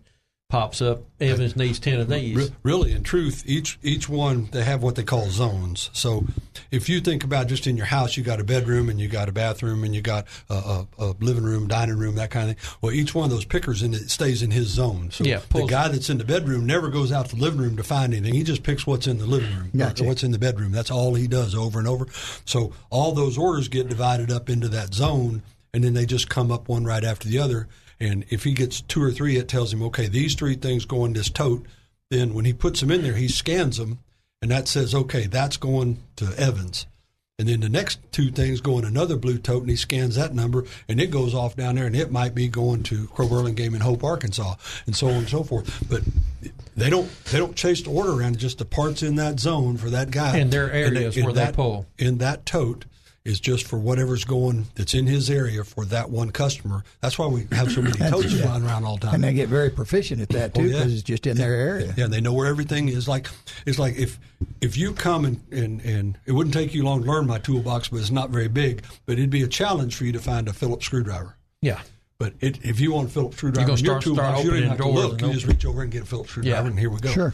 So it's it's the same kind of thing. They know Yeah. right what's in those aisles and that number. And they know okay, and they know when they, they know well that's a box, and I don't need to get three boxes of it, or Yeah. you know a, a hose clamp or something Yeah. like that. They don't have to. think, Well, is this supposed to be one hose clamp, or is this a box of ten hose clamps? They know Sure. what to do. Yeah, So- and, and it makes a world of difference when we get our stuff too. That we know that the right part is pulled and the right part is sent to Evans, and then I don't go up there and say, "Um, this is wrong." And it happens sometimes. Don't get me wrong; Oh. it does happen. Uh, back to that human error thing. Yeah, I, I guarantee human it's hands never touch it, perfect. It's going to mess up, and you never know, perfect. Well, but but ninety nine percent of the time, it's ninety nine percent of the time it's right. if you could, if you just came up there, especially if you bring one of your customers up there and let them see how complex it is for something that you think is really so simple, I think everybody they'd be amazed. And, and what I think it would be like uh, almost every other process. If you're really good at anything, it looks simple. sure. You know, it always does. And I think people would be totally amazed that, that you could fix a car for anywhere near the price that, that it costs when they see how much it takes to actually make it happen. Sure. I mean, they, they don't have. No, I don't think the average person has any idea at all what it takes. How many people it touches it Yeah, before and, it gets and, to us? and how complex it was to get that. To, to get the technician in place with the right tools and the right knowledge and the right equipment And the right part. and he makes the right diagnosis, and then now there's a part available, and it gets in here. And you can hang the part on the car and replace, do what he needs to do, get everything readjusted, and get that car back out on the lot so it can go home tonight. Uh, It's more than one person involved in it. I can tell you it really that. is, and it's, uh, some days I think it's just short of a miracle. Yes. people just don't. I mean, it's just take it for Yeah. granted. It, oh, I'll just take it over to Joe, and he'll have it fixed, and I'll pick it up on my way home. Well, that's just like doing an oil change of oil in the filter. Right. Where the oil comes from, where the filter comes from, there's more than just me and my techs involved in it. Right. exactly. you you know, know. and and there again, Joe, it's not only me and all my people, and you and all your people. Yeah. You know, we've got all these people. Plus, I got Evans. You know, Evans is an independent dealer, so he's got all his people, and you know, and it takes every one of us to make all this stuff make a circle every day. Yep. Well, Dave, you back? I'm Welcome back. All right. I am well- here. I'm back in time to say we got to take a break.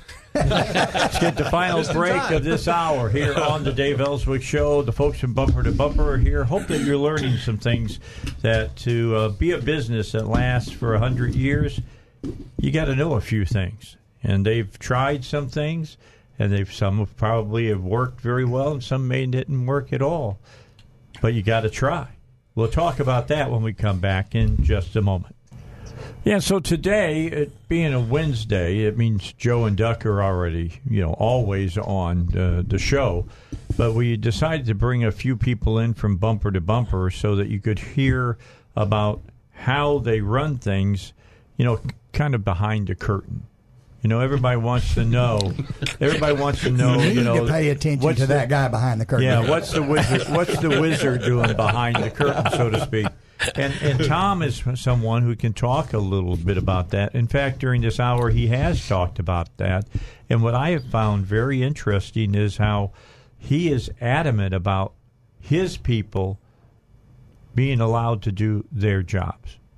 You know, I think anybody who's ever had a job feels the same way I do about that. If I've been hired by you to do something, it's because you believe that I could do what I was hired to do. Will you let me do what I was hired to do? You know, and, and, and just like anything else at Joe's Garage and Duck's Garage and, and Bumper to Bumper, if you, you know, you don't need to be the boss. You just need to be the guy that makes sure that your subordinates are doing what they're supposed to be doing and give them all the help you can and the right tools and the equipment. That's just like fixing a car.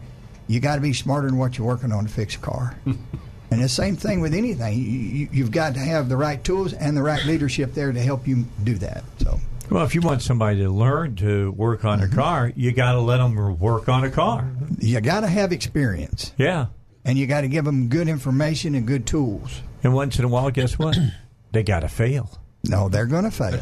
because they're not going to learn if they don't fail. You know, that's just that's just part of the the way life works out.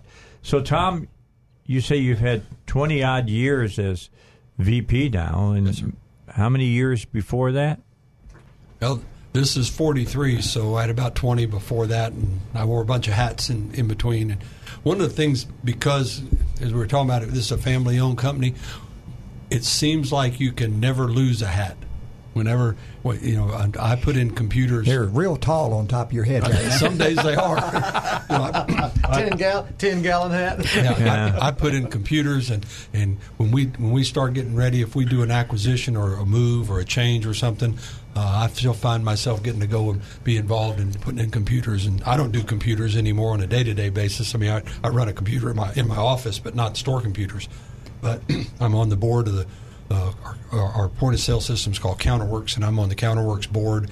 Uh, I'm one of only two guys on the board that really aren't computer geeks. Those guys get started. they start talking about chips and processors and gigabytes and jars, and, and I'm like, okay. But I geek bet I bet you were around before they were. Uh, yeah, I was. That's kind of like my phone. My phone messes up. I walk in. My granddaughter, she's 16. Millie, can you fix Papa's telephone? She'll, she said, Papa, don't hit this button no more. right. Okay. That, that's it. All right, so Tom, how many how many more years do you want to keep doing this? Well, I you know I haven't honestly I haven't looked down the barrel that really hard.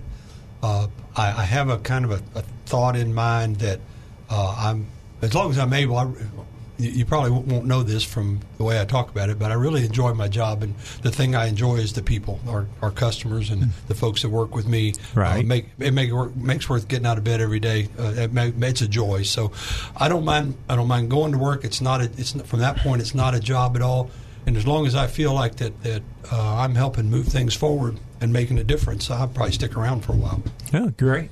I'm, I'm I like hearing that because I love my job. I love what I do. I keep my wife keeps pressing me about when I'm going to retire. Right. You know what my answer is? When there's nothing left to talk about. It's got dirt Well. involved in it. Well, that's a right. long time. yeah, you baby. got that exactly right. Yeah. I can tell you, my one of my wife's uh, sayings. uh, If I'm, I, I travel some for work, and as you can imagine, and every once in a while she'll kind of look at me and she'll say, "Don't you have somewhere you need to go?" yeah, under, under, understand. That's understand my, that. that guy's That's real my key. common with wives. you know? Okay, so we're sitting about three minutes away from getting out of the show. I wanted Tom to address that uh, Bumper to Bumper is a family owned business. It has been in business for over, well, not over, but 100 100 years, years. I- now I- uh, is what it has been. And, and talk about that a little bit, Yeah. Tom, because that's that's a big deal. You know, our company has a name that's uh, it's not really very well known in the in the general public.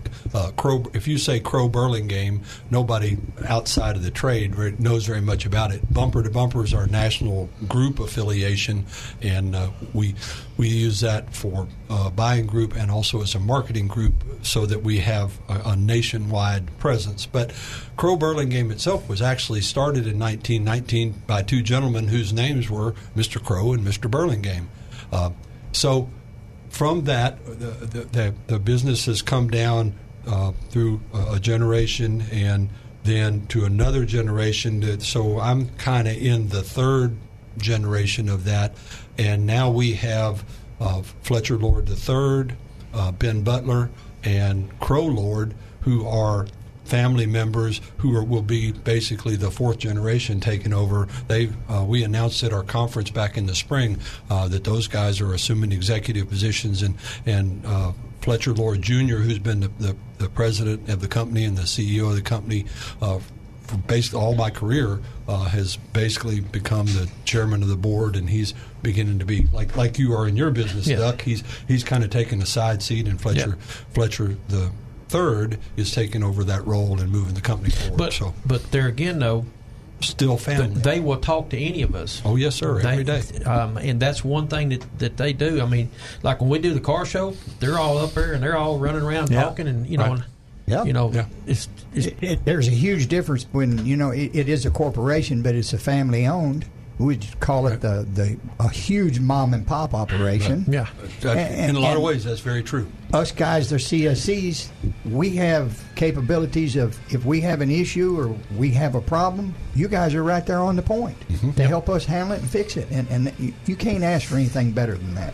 No. One one of the reasons that I came to work for Crow Burlingame uh, forty years, forty plus years ago, and that I've stayed around is if I have a problem and, and I think it's important enough, I could walk into Fletcher's office and say, Fletcher, we need to talk about this, or I pick up the phone and call, and I don't have to go through three levels of re- receptionists and two other Yeah. folks. I just call Fletcher and say, Fletcher, we need to talk about this He calls Miss Hazel. and and that is that is no different today than it was 40 years ago. If you if you need access to somebody, you as you Joe, Sure. you know well, Duck, Yeah. you know well, it's not any problem to get to Yeah. get in touch with the you folks guys. that That's make it happen. It is. All right, Tom. Thanks for coming by. Thanks for having Very me. It's been interesting. great. Thank you, hear Dave. this. Jerry, thanks for coming in. You bet. I'll talk to you again on Saturday. And uh, to, to Well, Joe, that was a given. to Joe and the Duck guys. good you, to Dave. see you again Thank here in the studio. I'm A glad you're doing better. And Harding University is up next.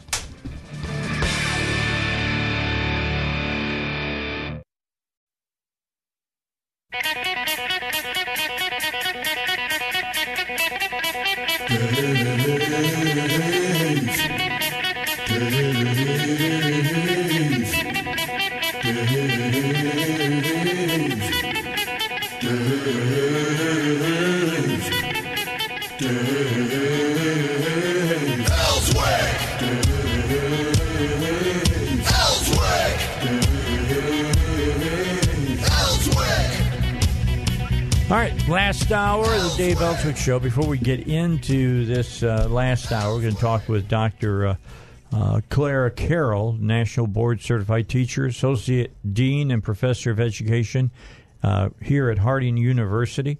And she's going to tell us about some very important things for you who are teachers and why it's important to be a, a national board certified teacher. It's really important that you do this.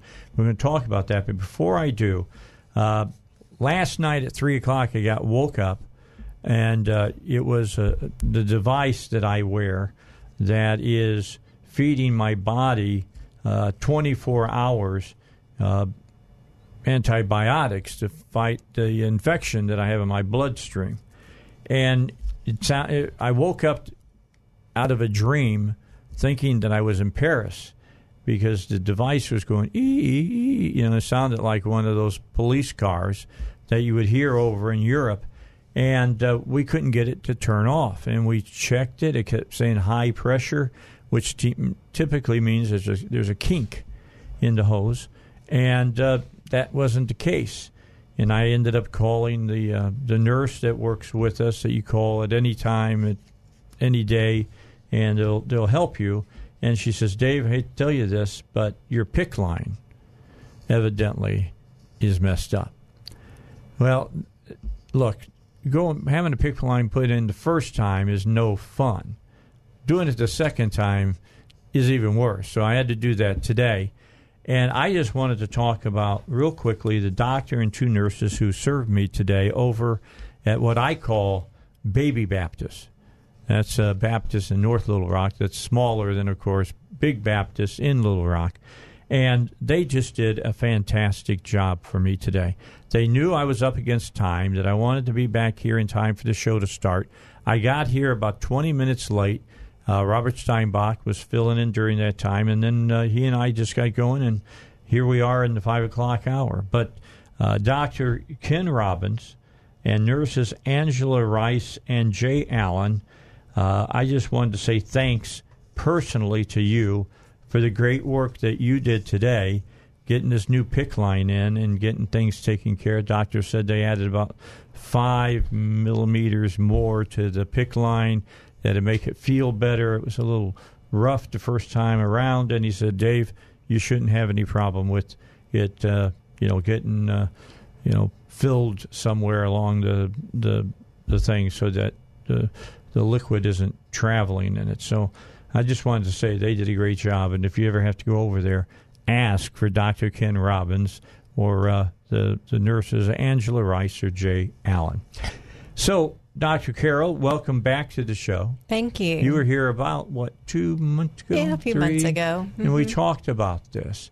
And from talking to you, I, I learned what is so important about the National Board Certified Teachers. And it's a big, big deal. It is a big deal, and Dave, I'm so glad you're back too. I'm glad that you're back um, back here in the office. Feeling good. It's good to be with you. Thank you. Yeah, National Board Certification is important because it's the highest gold standard for teachers. It's like an accountant becoming a CPA, a doctor passing, um, being board certified, or an attorney passing the bar exam. And we want every student to be taught by highly accomplished teachers. And that's what National Board Certification does for teachers. It helps schools who want leaders in their schools. It helps uh, students uh, actually learn two to three months extra in the same nine month period that are taught by non board certified teachers. So if I had um, well, my own grandchildren, I want them taught by board certified teachers because I know they're going to learn more than if they're taught by non board certified teachers. So it's important. Yeah, people and pe- but people don't understand. I think there's probably, you know, a, a group of teachers that don't even understand what it means to be a national board certified teacher. Why don't we just start right there? What does it mean that you get this national board certification? It's a rigorous process. You know, sometimes I tell teachers that I work with, it's kind of like going into the Marines. It's it's tough, but those that are willing for the uh, chance to serve will have the grit and the tenacity to go forward. Um, being board certified means you have met standards for pedagogy. You have met the needs of your students, and you've proven that by assessments and video recording and analysis. You have proven that you work with community members, families, so that the whole child is served, not just curriculum being delivered. So these teachers know their students inside and out so they can Mhm. best serve them so that they can learn. So it's rigorous. It has four components to it.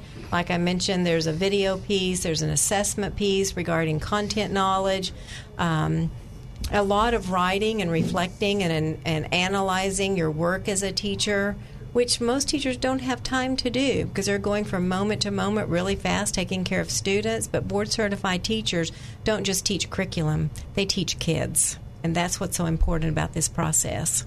Yeah, that's really important because uh, you know I hear a lot from teachers about teaching the test, Mm. so to speak, and and I know what they're talking about. I mean, they were starting to do that when I was in school back in the seventies. Uh, in the eighties, it really got underway, but uh, you know, I think a, somebody who really wants to be a teacher would like to be like myself. I always have wanted to be in radio, but I always wanted to be the best on the radio. And I got to believe that's the way teachers feel too. They do. They want the best for their kids. Since it is rigorous, sometimes teachers are hesitant, you know, to jump in and to go forth and, and pursue this process. But what what we can do at Harding is to help them through this process. We can break it down. So I created this graduate program at Harding that helps teachers walk through the national board process, kind of like uh, when you move into a new house and all those boxes show up. I help Mhm. them unwrap a, one box at a time so it's not so overwhelming. And what I have found is this program that I've created, this gra- it's, it's fully online, fully online graduate program that I've created. It helps teachers break this process down so that they can be successful. And because um, I have been so intentional on um, creating this system so that teachers can be successful, we have an 80% achievement rate, which is higher than the state and the national achievement rate. Um, I don't want to take away the rigor of the process, but going through the assessment center exercises, which is um, mostly content and some pedagogy, I help them know how to uh, dissect out the study the study uh, pieces to that. What does it mean to be the highest level of teacher regarding child development? What does it mean to have the most knowledge of formative assessment, summative assessment, and then use that information so that you can serve not all of your students all at once, but each individual student? It's kind of like when I go to the doctor. The doctor looks at me to see what are my needs. Mm-hmm. He doesn't look at everybody one day and then the first patient is how he prescribes for the rest of the day. Every single patient gets individual attention. This is what National Board Certified teachers do. Although they have a classroom full of kids, still they're prescribing individually to students so that those students learn at the rate that they can learn, but yet they hold them to a high standard and high expectations. And that takes skill to be able to do that. And the National Board Certification process helps build that skill and recognize teachers who are highly accomplished. So it's really a twofold piece. So anyway, this this um, online class at Harding it begins February third, and anyone who's interested in getting that support can contact me at nationalboard at harding.edu, and I will definitely help them get into that process, that support system. But you know, the good thing is, Dave, about National Board Certified teachers is they also are leaders in the school. So superintendents and principals um, are seeking out these highly accomplished teachers because they know they're problem solvers. They know they'll be leaders in these professional learning communities. They also know that they'll retain these teachers. Board certified teachers in Arkansas, 85% of them stay in the same school district after board certification. Why is that? They're dedicated to the kids they have a skill set that causes them to be able to handle all the multifaceted things that are going on in a teacher's lives from answering emails with parents to assessments to uh, problem solving issues within their content area, working with administrators. They know how to multitask at a very high level. And a lot of that is gained through the National Board Certification process. Okay. So let's take a break, and then we're going to come back and we're going to talk further about this and uh, explain to the teachers that uh, maybe have never even heard of this why it would be to their benefit to be a national board certified teacher. Dr. Uh, Clara Carroll is our guest. She's from uh, Harding University. She's the Associate Dean and Professor of Education at Harding University. All right, back with you. If you just joined us, we have with us Dr. Carroll today, Dr. Clara Carroll. She's the National Board Certified Teacher, Associate Dean, and Professor of Education at Harding University. And can I tell you, that does all fit on a business card. it does. I've got one right in front of me. It uh, it fits there. But you know, what made you want to get involved with this particular program?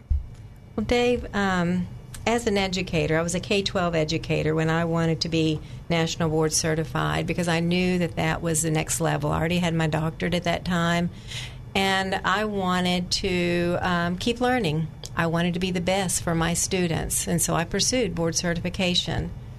And then I realized once I got to Harding University that I could help other teachers do mm-hmm. the very same thing because I had friends who wanted to be board certified. Um, you know, it's interesting. Some teachers want to be board certified to have that recognition that they are highly accomplished. Other teachers pursue board certification because they want to elevate their own skill set. And what happens is the teachers get both of them. They get the recognition that they're highly accomplished, but then they also gain more skill set within their teaching field. You know, the other thing is being board certified, it recognizes you as a professional. Uh, just like I mentioned, accountants who are CPAs, it recognizes that higher level um, in the, your professional world. Another reason teachers want to be board certified is that it gives them leadership opportunities within within their schools. The Department of um, Elementary and Secondary Education, with the Arkansas Department of Education, recently wrote out a tiered licensure uh, system. And there are several different avenues of licensure for teachers. One of them is master teacher, and that includes National Board Certified teachers, which in turn would give them more opportunities for leadership at their schools.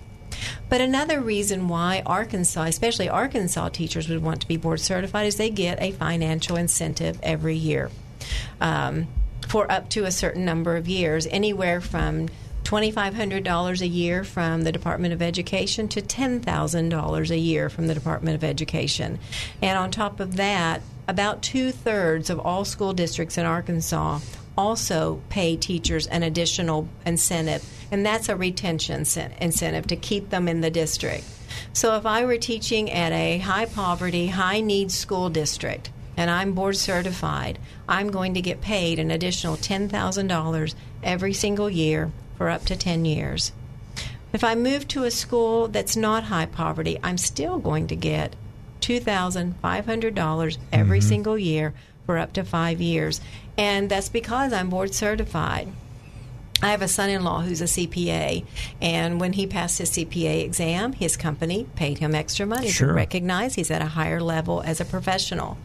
So our legislators are very generous, and Governor Hutchinson is. Um, Asa Hutchinson is very generous in approving this type of bonus because they recognize if we have the very best teachers teaching in our schools and we pay them to stay, then that means we elevate the education world of Arkansas, which in turn we know the high, more highly educated our population is, that's going to have an, a positive impact on our economy and many other things within our state.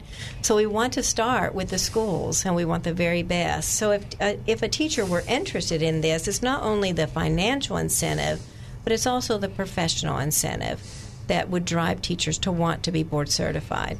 All right, so we've got these teachers that want to do this. Why don't you walk them through what you're going? You said that this is a challenging program. So, what is it that you have to do to uh, get to the other side of this and be a nationally board certified teacher? So, the nuts and bolts, there are four components. The first component is the assessment center exercise, and it's a computerized exercise where you sit and you literally take three different um, sets of questions related to your content area. So, whenever I went through this process, my area is early childhood generalist, and I had a set of questions around um, play regarding ch- children. So, that was child development. How do children develop? How do they use play in, in order to learn? So I had mm-hmm. to know all of those theories, Vygotsky, Maslow, you know, Piaget, and how that impacted their learning. Not just not just give out the facts, but how does that impact a child's learning cycle? Because it definitely does all the way through adulthood. So you have three of those kinds of questions. And if you're a mathematics teacher, then it's going to include calculus, trigonometry, those kinds of content pieces. Then there are a set of questions that are true, just straight content. What is this? What is that? Um, and that particular test is um, three different sets of scenarios with one set of 45 questions. But what I have found, Dave, is working with these teachers over the years, they're already doing these things. They already know this, and there is a study guide, and I walk them through how do how do you study for this, and I walk them through even creating study questions based upon the study guide to help them be successful. Then, component two this is a piece that teachers do every single day if they're really in tune with their students, and that is differentiating instruction, which basically means if I need to have a specific set of assignments that are different than yours, the teacher knows I need it different and you need it a certain way. Right. It's like I know I'm a visual learner. I know if I see something, I'm going to remember it. If I hear it, I might remember it. Where in your case, your your auditory skills are probably awesome because you work with people every day and you talk with them. I'm guessing. But I would know that about you if you were in my class. So component 2 is tracking. How do these students learn? How do i make adjustments in their learning so that they can be successful? And i use assessments along the way to measure that learning. But here, mm-hmm. here's the key dave. You have to know which assessments to use when to use them and what will that assessment piece give you in order to know how to serve those students. Yeah you can you can know what information you need the goal is to know what to do with the information you get presented to you. Exactly. It's data literacy. It's looking at data and figuring out how can I use this. Component three is a videotape of your lesson. You do two short videos. You analyze what did I do in that lesson and why did I do it to get these students to learn. Okay. And then the fourth component is bringing in assessment. It's bringing in the needs of a student, a professional need of yourself, and bringing in the whole community of learners. So let's say that I have a student in my class and that student has cerebral palsy. And so I have to figure out how to communicate with this student. Well, I have a professional need. I need to learn how to serve this specific student in this particular capacity so that she can be uh, a very successful student. But I also bring in working with the family, working with the medical medical community, working Okay. with her other teachers. So component four is a more holistic approach to the student. All right, we're going to come back after the break. We got news coming up, so we'll give you 60 seconds of real fast what's going on in the impeachment hearings. That's coming up. Then when we come back, we'll uh, finish up our discussion here uh, with uh, uh, Clara Carroll, uh, who is with Harding University. Don't forget that the spring graduate course for the uh, National Board candidates is going to be February the 3rd. And you can contact Clara at National Board at harding.edu uh, to get more information. And remember, this is all online. That's, uh, that's something I've really come to uh, really like about education now is that uh, I remember when they used to talk about doing things online and it was, uh, you know, yeah, yeah, yeah, like it, no big deal, you know. That's not the way it is any longer. You get to talk to your teachers online, all kinds of things that you used to not do. You used to just watch videos of uh, of the teachers. That's not the case anymore. So we'll come back. We'll give you more information about the program itself and how you can be part of it. That's all coming up after the news, which is uh, right now here on the Dave Elswick Show.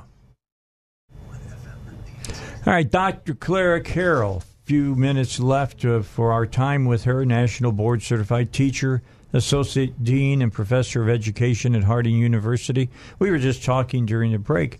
A lot of people don't even know that Harding offers this program, and and that's important for you to know about it. And uh, we've gone through why you should be wanting to be one of these national board certified teachers, what it can mean for you monetarily, what it can mean for you as far as just a teacher working with students. It's uh, it's something that would be very very beneficial to somebody who's in education. So with that in mind, let me turn it back over to the doctor. Uh, the next time the uh, the course is going to be offered is going to be the spring class, and it's all done online. That's important. You don't have to drive up to Searcy every day. You can do this online, and it begins on February 3rd of 2020. So, Dave, I appreciate you having me today. The heart of achieving national board certification is um, student learning. Teachers are in the business to help kids be successful. And what National Board Certification does for these educators is it elevates their teaching, it elevates their reflective, analytical practice. It is the result of being board certified. It gives that deep, abiding understanding of what kids really need so that they can be successful. It improves the teacher's content knowledge. We know it retains teachers right there in the classroom, they stay in the school district. We know that they are leaders in the school, so they're paying back um, all uh, in they're paying back in their leadership skills, that incentive bonus that they're paid. It improves their their methods, their pedagogical practice. We know that these teachers are reflective teachers, so they're constantly in the mode of learning and relearning so that they can serve their students. We also know that they're part of data literacy and learning communities, and not just within the school, but the learning community for the whole child. So, when we're looking at national board certification, yes, teachers do get financial incentives here in Arkansas, and they should. They Well, deserve yeah. that, most definitely. But most of these teachers that I work with, they're getting board certified so they can be the very best teachers for the kids they're working with. And who what parent wouldn't want their kid to be taught by the most highly accomplished teacher? And those teachers are national board certified. I thought it was interesting. We were talking during the break. I've always told people that if you could listen to the conversations during the break, you might be surprised at how much you would learn. But uh, we were sitting here and talking, and you were talking about how uh, principals were going out and literally trying to get teachers who were board certified to come and teach at their schools. That is so true. I get calls and emails from principals. They'll have an opening and they'll say, I know you work with the National Board Program. Can you tell me uh, about a biology teacher that I can recruit who is board certified to come teach at my school? Because that principal knows he, he or she not only gets the most highly accomplished teachers, but they also get a teacher who's going to stay, who's going to be with them for the long term. And that in turn helps student learning because you've got continuity in the building. Yeah, that's with anything. I mean, in any any kind of business or whatever, consistency breeds success. Yes, it does. Very much so. You know, in Arkansas, we have uh, about 3,200 uh, National Board Certified teachers. That's only about 3% of our teachers. We would like for that to be 80% at the very least. Wow. Yes. That's a long haul. Yes, it is. But we're growing. We are growing, and we've got a lot of teachers who are interested. They're in the in the chute, ready to go. Uh, this spring, I'll be going to schools doing some overviews and PD. So if there's a principal out there that's interested in me coming and talking to their teachers, I'd be more than willing to do that. Anything to help education in Arkansas, and I believe that National Board Certification is one of those pathways to improve education in Arkansas. All right, so you know that's really important for everybody to understand. But 3,200 out of, you said that's like three percent. That just tells you how many teachers we really have in the state of Arkansas. Mm-hmm. How many of those that aren't board certified do you think don't even know what national board certification is all about? You know, it's interesting, Dave, as I travel the state and I talk to educators and administrators, many of them have heard about it. But they want to know more because, like what we've talked about just in these last few minutes, they don't know the details. One thing we've done, Dave, to, to head off some of that is we have embedded the National Board core standards within our teacher prep program at Harding University.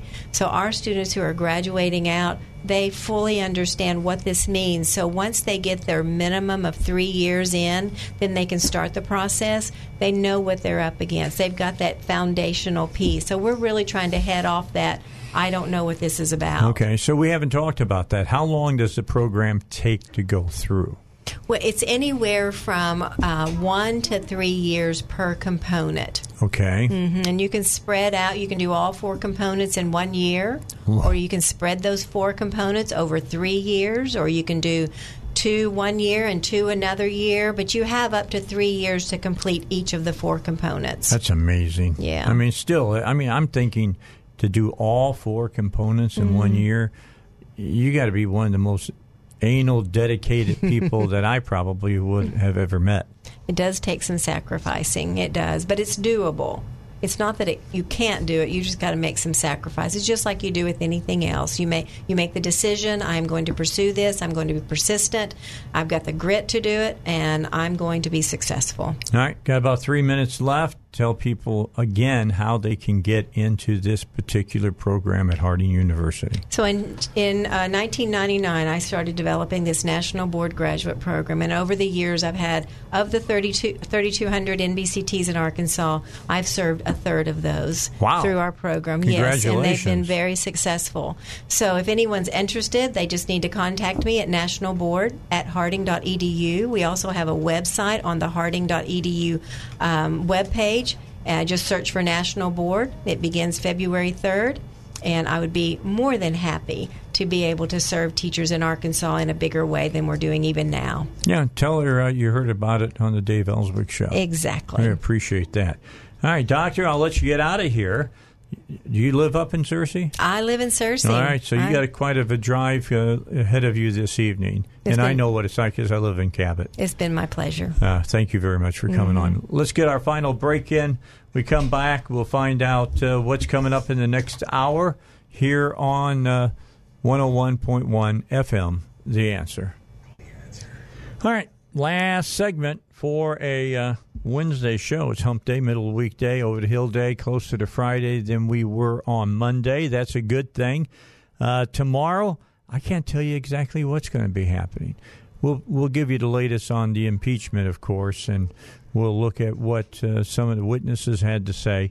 I think important today that you know that you know Sondland, who is supposedly the witness, the star witness, uh, came on today and said, "Well, it, it, it's my feeling that the president was doing a quote, you know, quid pro uh, with this. He never said that he wanted anything in return. He never. Uh, we don't have any kind of emails or texts or anything about that about him. Uh, so what we got is we got one man's word against everybody else, and you know when you get into the the trial for impeachment, because I believe that the Democrats are going to go ahead and get us into impeachment. However, when you go to the Senate side for the trial, the uh, you know the uh, Chief Justice of the Supreme Court is the man who sits there in the front and de- and determines if it's evidence or it's hearsay or it's just you know BS. And most of what we're hearing is hearsay. Unless the you know unless the Democrats have something sitting in their back pocket right now, they literally have nothing. They they they don't have anything that they're going to be able to define this president guilty of. What was it that Sondland said? Uh, let me look up the uh, story real quick here that I had just a moment ago. And uh, they're talking to them, and he says, So you really have no testimony today. This is uh, Congressman Meadows. So you really have no testimony today that ties President Trump to a scheme to withhold aid from Ukraine in exchange for these investigations. And Sondland says this other than my own presumptions, no. Other than my, uh, you know, my own presumptions. Let me tell you what. I, I've been in management in radio for m- more years than I even like to remember. And if you came to me and you told me that you had a coworker and you thought, you presumed that they were guilty of, let's say, some things had some things had disappeared uh, in the in the station, that you came and, and you told me, well, I, I think I know who did this, and I'd say who, and you you say, well, it's this person. And I go, well, why do you feel that way? What kind of, here's the big word, what kind of evidence do you have to tie them to the, you know, things that are missing?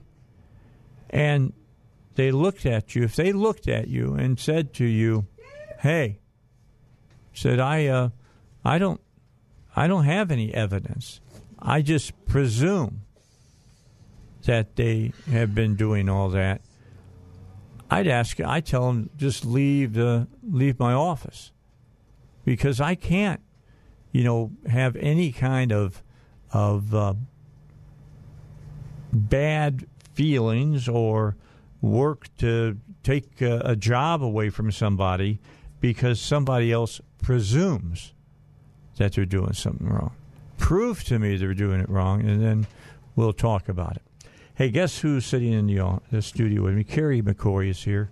And coming up in the next hour, it's Up in Your Business. If you've been listening to the show after my show, you know how good it is. It's very, very interesting. Well, thank you. Well, you do great interviews. Thank you. I get some great guests. I mean, some people can You know- talk to other people and and pull forth information from them. Mhm. Other people can't do that. hmm Uh, well, I do a lot of research on my guests. So, you know who I want to get on? Who do you want to get on? Sarah Huckabee. Sarah Huckabee Sanders. She's going. she was down- she's killing it. She's down in hot. She was down in Hot Springs the other You night. know her? I know her from some years ago, but I You I- got her I have email, not talked to her her. cell no, phone I don't. number, I private, wish I did. Private backdoor I wish I information did that I can get to her. because I have some things I'd like to talk to her about.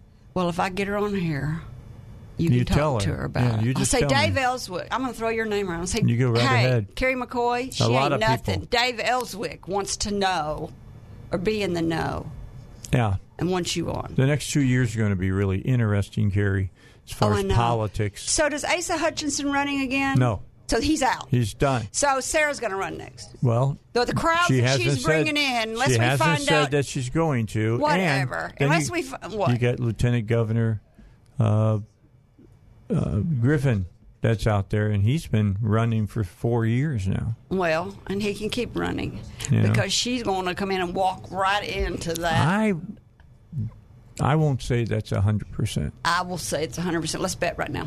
Okay. How much you want to bet? Uh, 100 bucks. Know. 100%? We're talking Dinner. hundreds. 100 bucks. C note. Dinner. Dinner. I'm not I'll eating dinner, dinner. with you. Uh, you eat pizza. No. You eat pizza every I'll night. I know you- that. That's not, you that's 20 bucks. I want to a C note. That's still not 100 bucks. I want a C note. All right. I'll I'll, I'll lay a C One note. crisp. Okay. Snap it on there. Here's the key: we won't know until 2022. So it, with our memories, we may not remember. We may not bit. remember at all. That's exactly right. you want to meet Will okay. Trice? Yeah, Will, Will, come on in. Come on in. Oh, Will, look, his microphone's in. not ready. Nobody loves Will. We got Will. We got oh, come a microphone over here. Over come here, over here, Will. Will. Sit on the other end. Come on over right over here and sit Don't down. look at the notes. Those are your notes. All okay, about so you. Will can Trice. I, can I ask the really tough question right off the bat? Mm-hmm. Go ahead. All right. The rep went through some really tough times. Oh my God, you're going to steal my shit. All right. Don't do it. So here's the question: Just no, no. Why no, did why did you decide to jump into this both feet? Do not answer that, Will. you have to stay tuned. No, you're not. You do, yeah. You have to stay tuned. And listen. Stay right up there. So there you go. Stay tuned. All right. Theater. No, you did. That's good. That's yeah. good. Coming, That's- stay coming, tuned. coming events. Yeah, we're going to find out in the next hour on Up in Your Business with Carrie McCoy. But I did find out that Will Trice and I go way, way back. I've never met him, but I know his mother and father. Oh, okay. Well, that's cool. So, Will, uh, I'm from outside of Chicago. You better watch out. And you know, I'm sure about Steppenwolf. I do indeed. and how great of a Many of a playhouse it is, and John Malkovich and, and everything that goes on there. They do something every year that I wish that our local uh, theater would do. What's that? Every year they do the Christmas story. Every oh, shoot your year. eye out. No, every year. Can't have a BB no, gun, saying. shoot your eye no, out? no, no, I've done it twice in the past ten years. Oh, you have. Okay. sure. Okay. And, and yeah, very really popular. I'm both talking about the real Christmas story. What's the real Christmas? Story? You know Charles story? Dickens and all of that. Oh, a Christmas Carol. Carol, okay. A Christmas The Carol. They've oh, done, I see. That, They've done that's that for different. 30 years Nobody now. wants to watch Charles Dickens. Oh, yeah, they do. To give a plug to another theater in town, the Argenta Community Theater actually does a big, fantastic uh, production of A Christmas Carol every year. Oh, okay. And they're doing that again this year. So they've got Get into closer. it now. Get closer Okay, we so they're doing Will. that. Have you thought about doing something, you know, uh, annually at the at the rep? Uh, I've thought about it. Um, I don't know. I don't know that that's right now in the cards for us. Um, but I think we will always be doing a um, something that's good for, for families and fun, a fun sort of family time out at that time of the year. Well, Christmas is always your biggest sellout. Often, yes. Yeah, I mean, everybody, no matter what the Christmas show is, the families come out for it. Yeah, Didn't- tuna Christmas. You know, What's the one with Jim Carrey? Um, the Grinch. the Grinch is so Oh, Christmas. Didn't Yeah. we do the Grinch one year? I don't know that I they've don't ever know done the that- Grinch. I don't think that's that. They did happened. Elf one year. Oh, that was what it was. It was Elf. Yeah, Mm-hmm. And that's Close. one that you know everybody thought that Elf was going to have this long staying power. Mm-hmm. It has not. Well, the Grinch has. I think the Grinch is hilarious, and if you need Well, that a goes lead back to for Boris the Grinch, you Karloff, can have for one of God's my. sake. You can have one of my sons. He does the best Jim Carrey in, uh, imitations you've ever seen. So it'd be the funny Grinch. Oh boy, we're gonna have to have auditions. You have to have a lot of green too. The only problem lot of is green he doesn't. oh yeah, he's so funny. See, I didn't. He's got I, it memorized, I haven't too, asked already. any other questions because I know You've behaved yourself. It, well, it just makes sense. There's certain questions if you're an interviewer that you know you must ask. That's radio integrity. You know, We don't have I'm enough gonna that for integrity in the world. I'm going to leave that for If you. If you didn't, I'd quit letting my guests come on and your show, and then you'd have to talk about nothing for the last ten minutes every time. Okay, let's talk about your last guest, though. I met her in the ladies' room. Great she's lady. wonderful. Yeah, she's Why don't everybody lady. do that? Why didn't everybody, Everybody go get their teachers? What she call it? Not teachers certificate. National board certification. Why doesn't everybody get national board certification? So I asked her that. She said it's one to three years online. That's kind of a commitment. yeah. And I'm not an at home learner. You learn well at home. Well, do you do good at home? I try not to learn ever anywhere. What a liar! What a Great liar. answer. Great answer. All right, so I can ask one more question. Yeah, what's the Christmas how show this do, year? How do you decide what's going to play in Peoria for uh, Little Rock? Uh, What's Peoria mean? I know. It's an old saying. Oh, Uh, well, I, for one thing, I try to think about what I'd like because I'm from Little Rock. There you go. Uh, and uh, try to think about what my family would like and what my friends would like and uh, what my teachers would like and you know, what my community would like. Good know answer. Your, know your audience. Good answer. That's exactly right. Know your audience. Yep. That's why I've been on radio for That's, 20 you years. You know your audience. I do know my audience. Mm-hmm. Well, I'll have you on in the in the future. You can be on my show, and I'll even bring Carrie on to to be Poke on you. it at the same Poke. time. Like and she can try. She can try to guess before I ask the questions what I'm going to ask we'll double team him. That's how it that all works. All right, we got. I got to get out of here. I got some stuff that are, is hooked to me that I got to carry out of the studio, and then uh, I'll be back tomorrow at two. Uh, we'll be talking about the impeachment, of course. What else is there talking? Oh, we could talk about the Hogs and that Houston Oh. Nutt says that he got a call about being the coach No. again. I still don't buy that, but he said that he had been. Really? Yes, that's what he said. Well, I'll believe that if Darren McFadden suits up again. How's that? well, we missed the boat and we didn't get that. Or Felix Jones.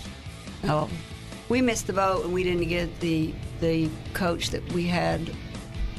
You know, the one from Springdale. What's his name? Malzahn. Yeah, we messed up. Everybody knew we messed up then. That's egos. That's male egos. I think we need a female athletic director. We had one, and we got Morrison. I think we should have kept that female athletic director. They don't. Female athletic directors don't have egos as bad. All right, that's that. That's a discussion for, For another, another time. time. We'll have a great time. Thank you. All right, I'll be back tomorrow, two o'clock. See you then.